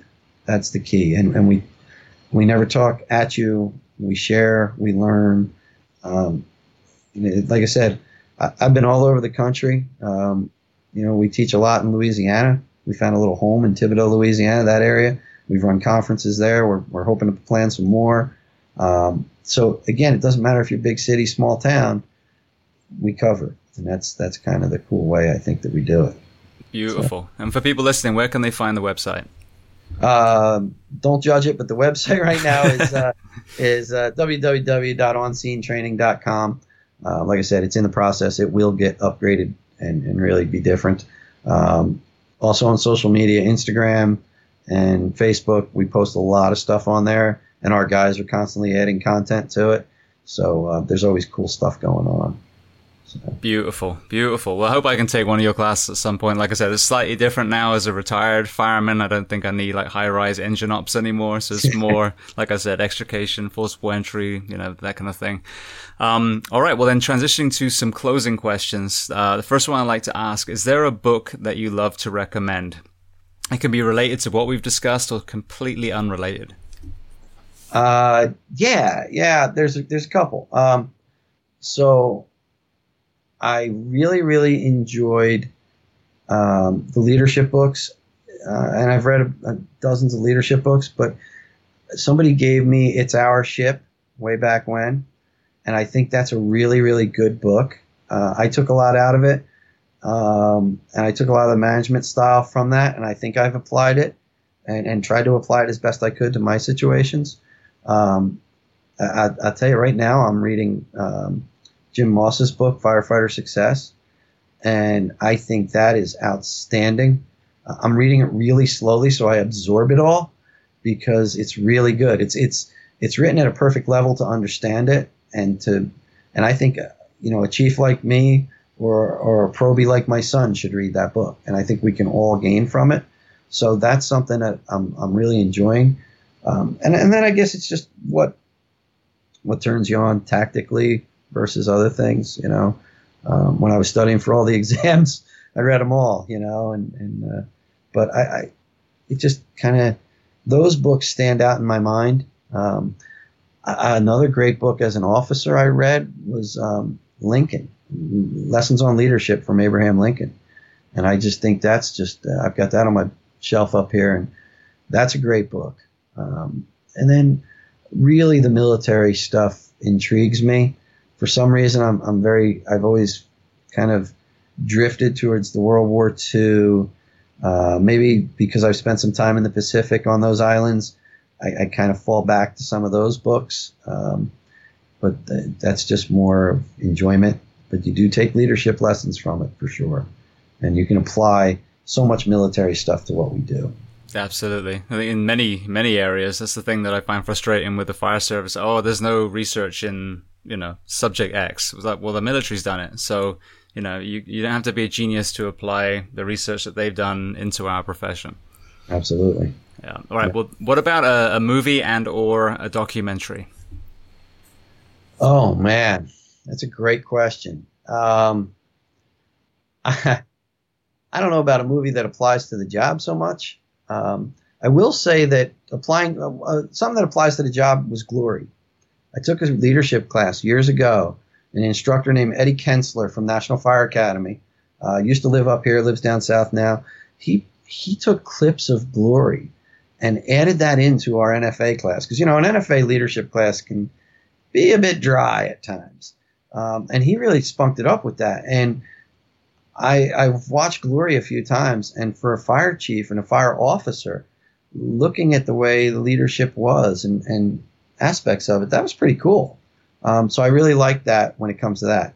For sheer entertainment, I am a totally 12 year old brain with total sophomoric humor. And, you know, I could watch Animal House and Fast Times at Ridgemont and Caddyshack and Airplane all day long and never get bored. So, you know, it's, uh, it's, it's, uh, uh, probably sad to admit that, but no, that's firehouse humor though. oh, it's complete. I mean, constantly you're repeating the lines in the rig. One of the biggest things I miss about being a captain is all the bullshit and banter in the rig.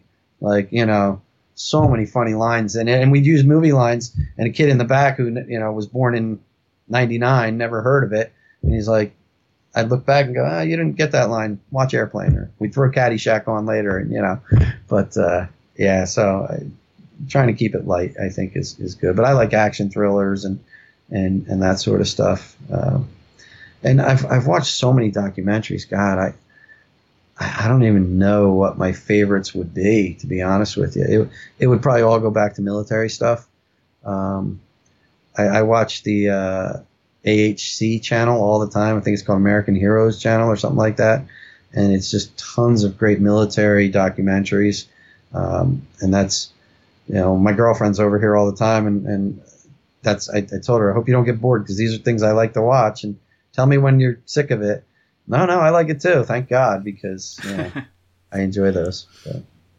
Brilliant. All right. Well, the next question is there a person you'd recommend to come on this podcast as a guest to speak to the first responders, military, and associated professions of the world?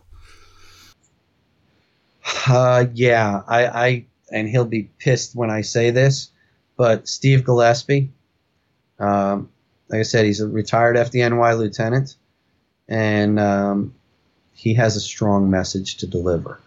Uh, one of the one of the best people I know, great fireman. He's really he's he doesn't know it so much, but I mean he's mentored me over the years. Uh, I know he's helping mentor my kid down south right now, and um, but he has been through the wars. He has really been through the fire service wars, and it's affected him personally, and he's sharing that message. And um, I think there's a lot to be learned from a guy like that. And uh, not to mention, he's funny as shit, so he's really entertaining. Beautiful. So, where, where is yeah. he based? Where does he live now? He lives in in uh, North Charleston, South okay. Carolina. Gotcha. Yep. Beautiful. Yep. Really good dude. All right. Yeah. Would, would you better make the connection? Absolutely. Fantastic. All right, we'll make it work then. All right, well then the last question before uh, we just make sure everyone knows where to find you online. What do you do to decompress? Ah, to decompress, I am I am uh, a huge music fan. Uh, I have no musical ability. My dad tried to make me take piano lessons as a kid, and I hated it. And now I wish I had listened to him.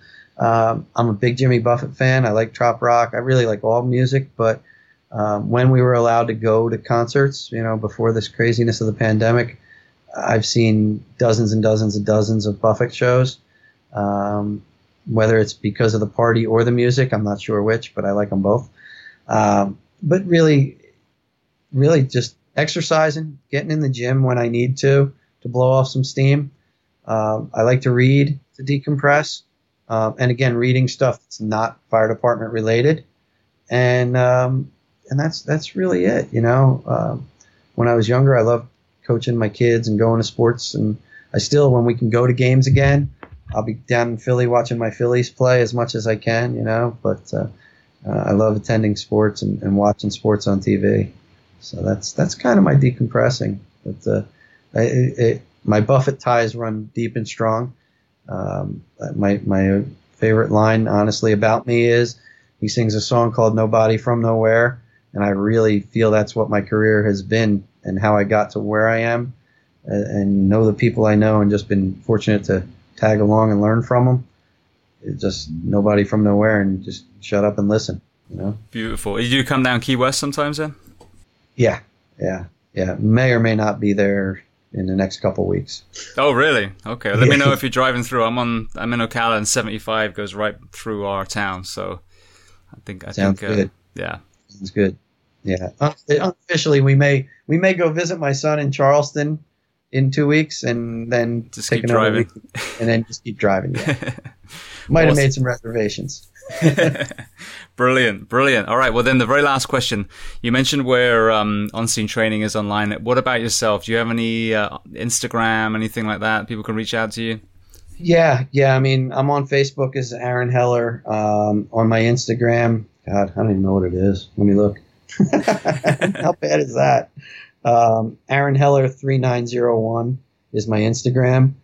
Um, and 3901 is in a bunch of my stuff because that's my favorite engine that I've ever ridden in my life.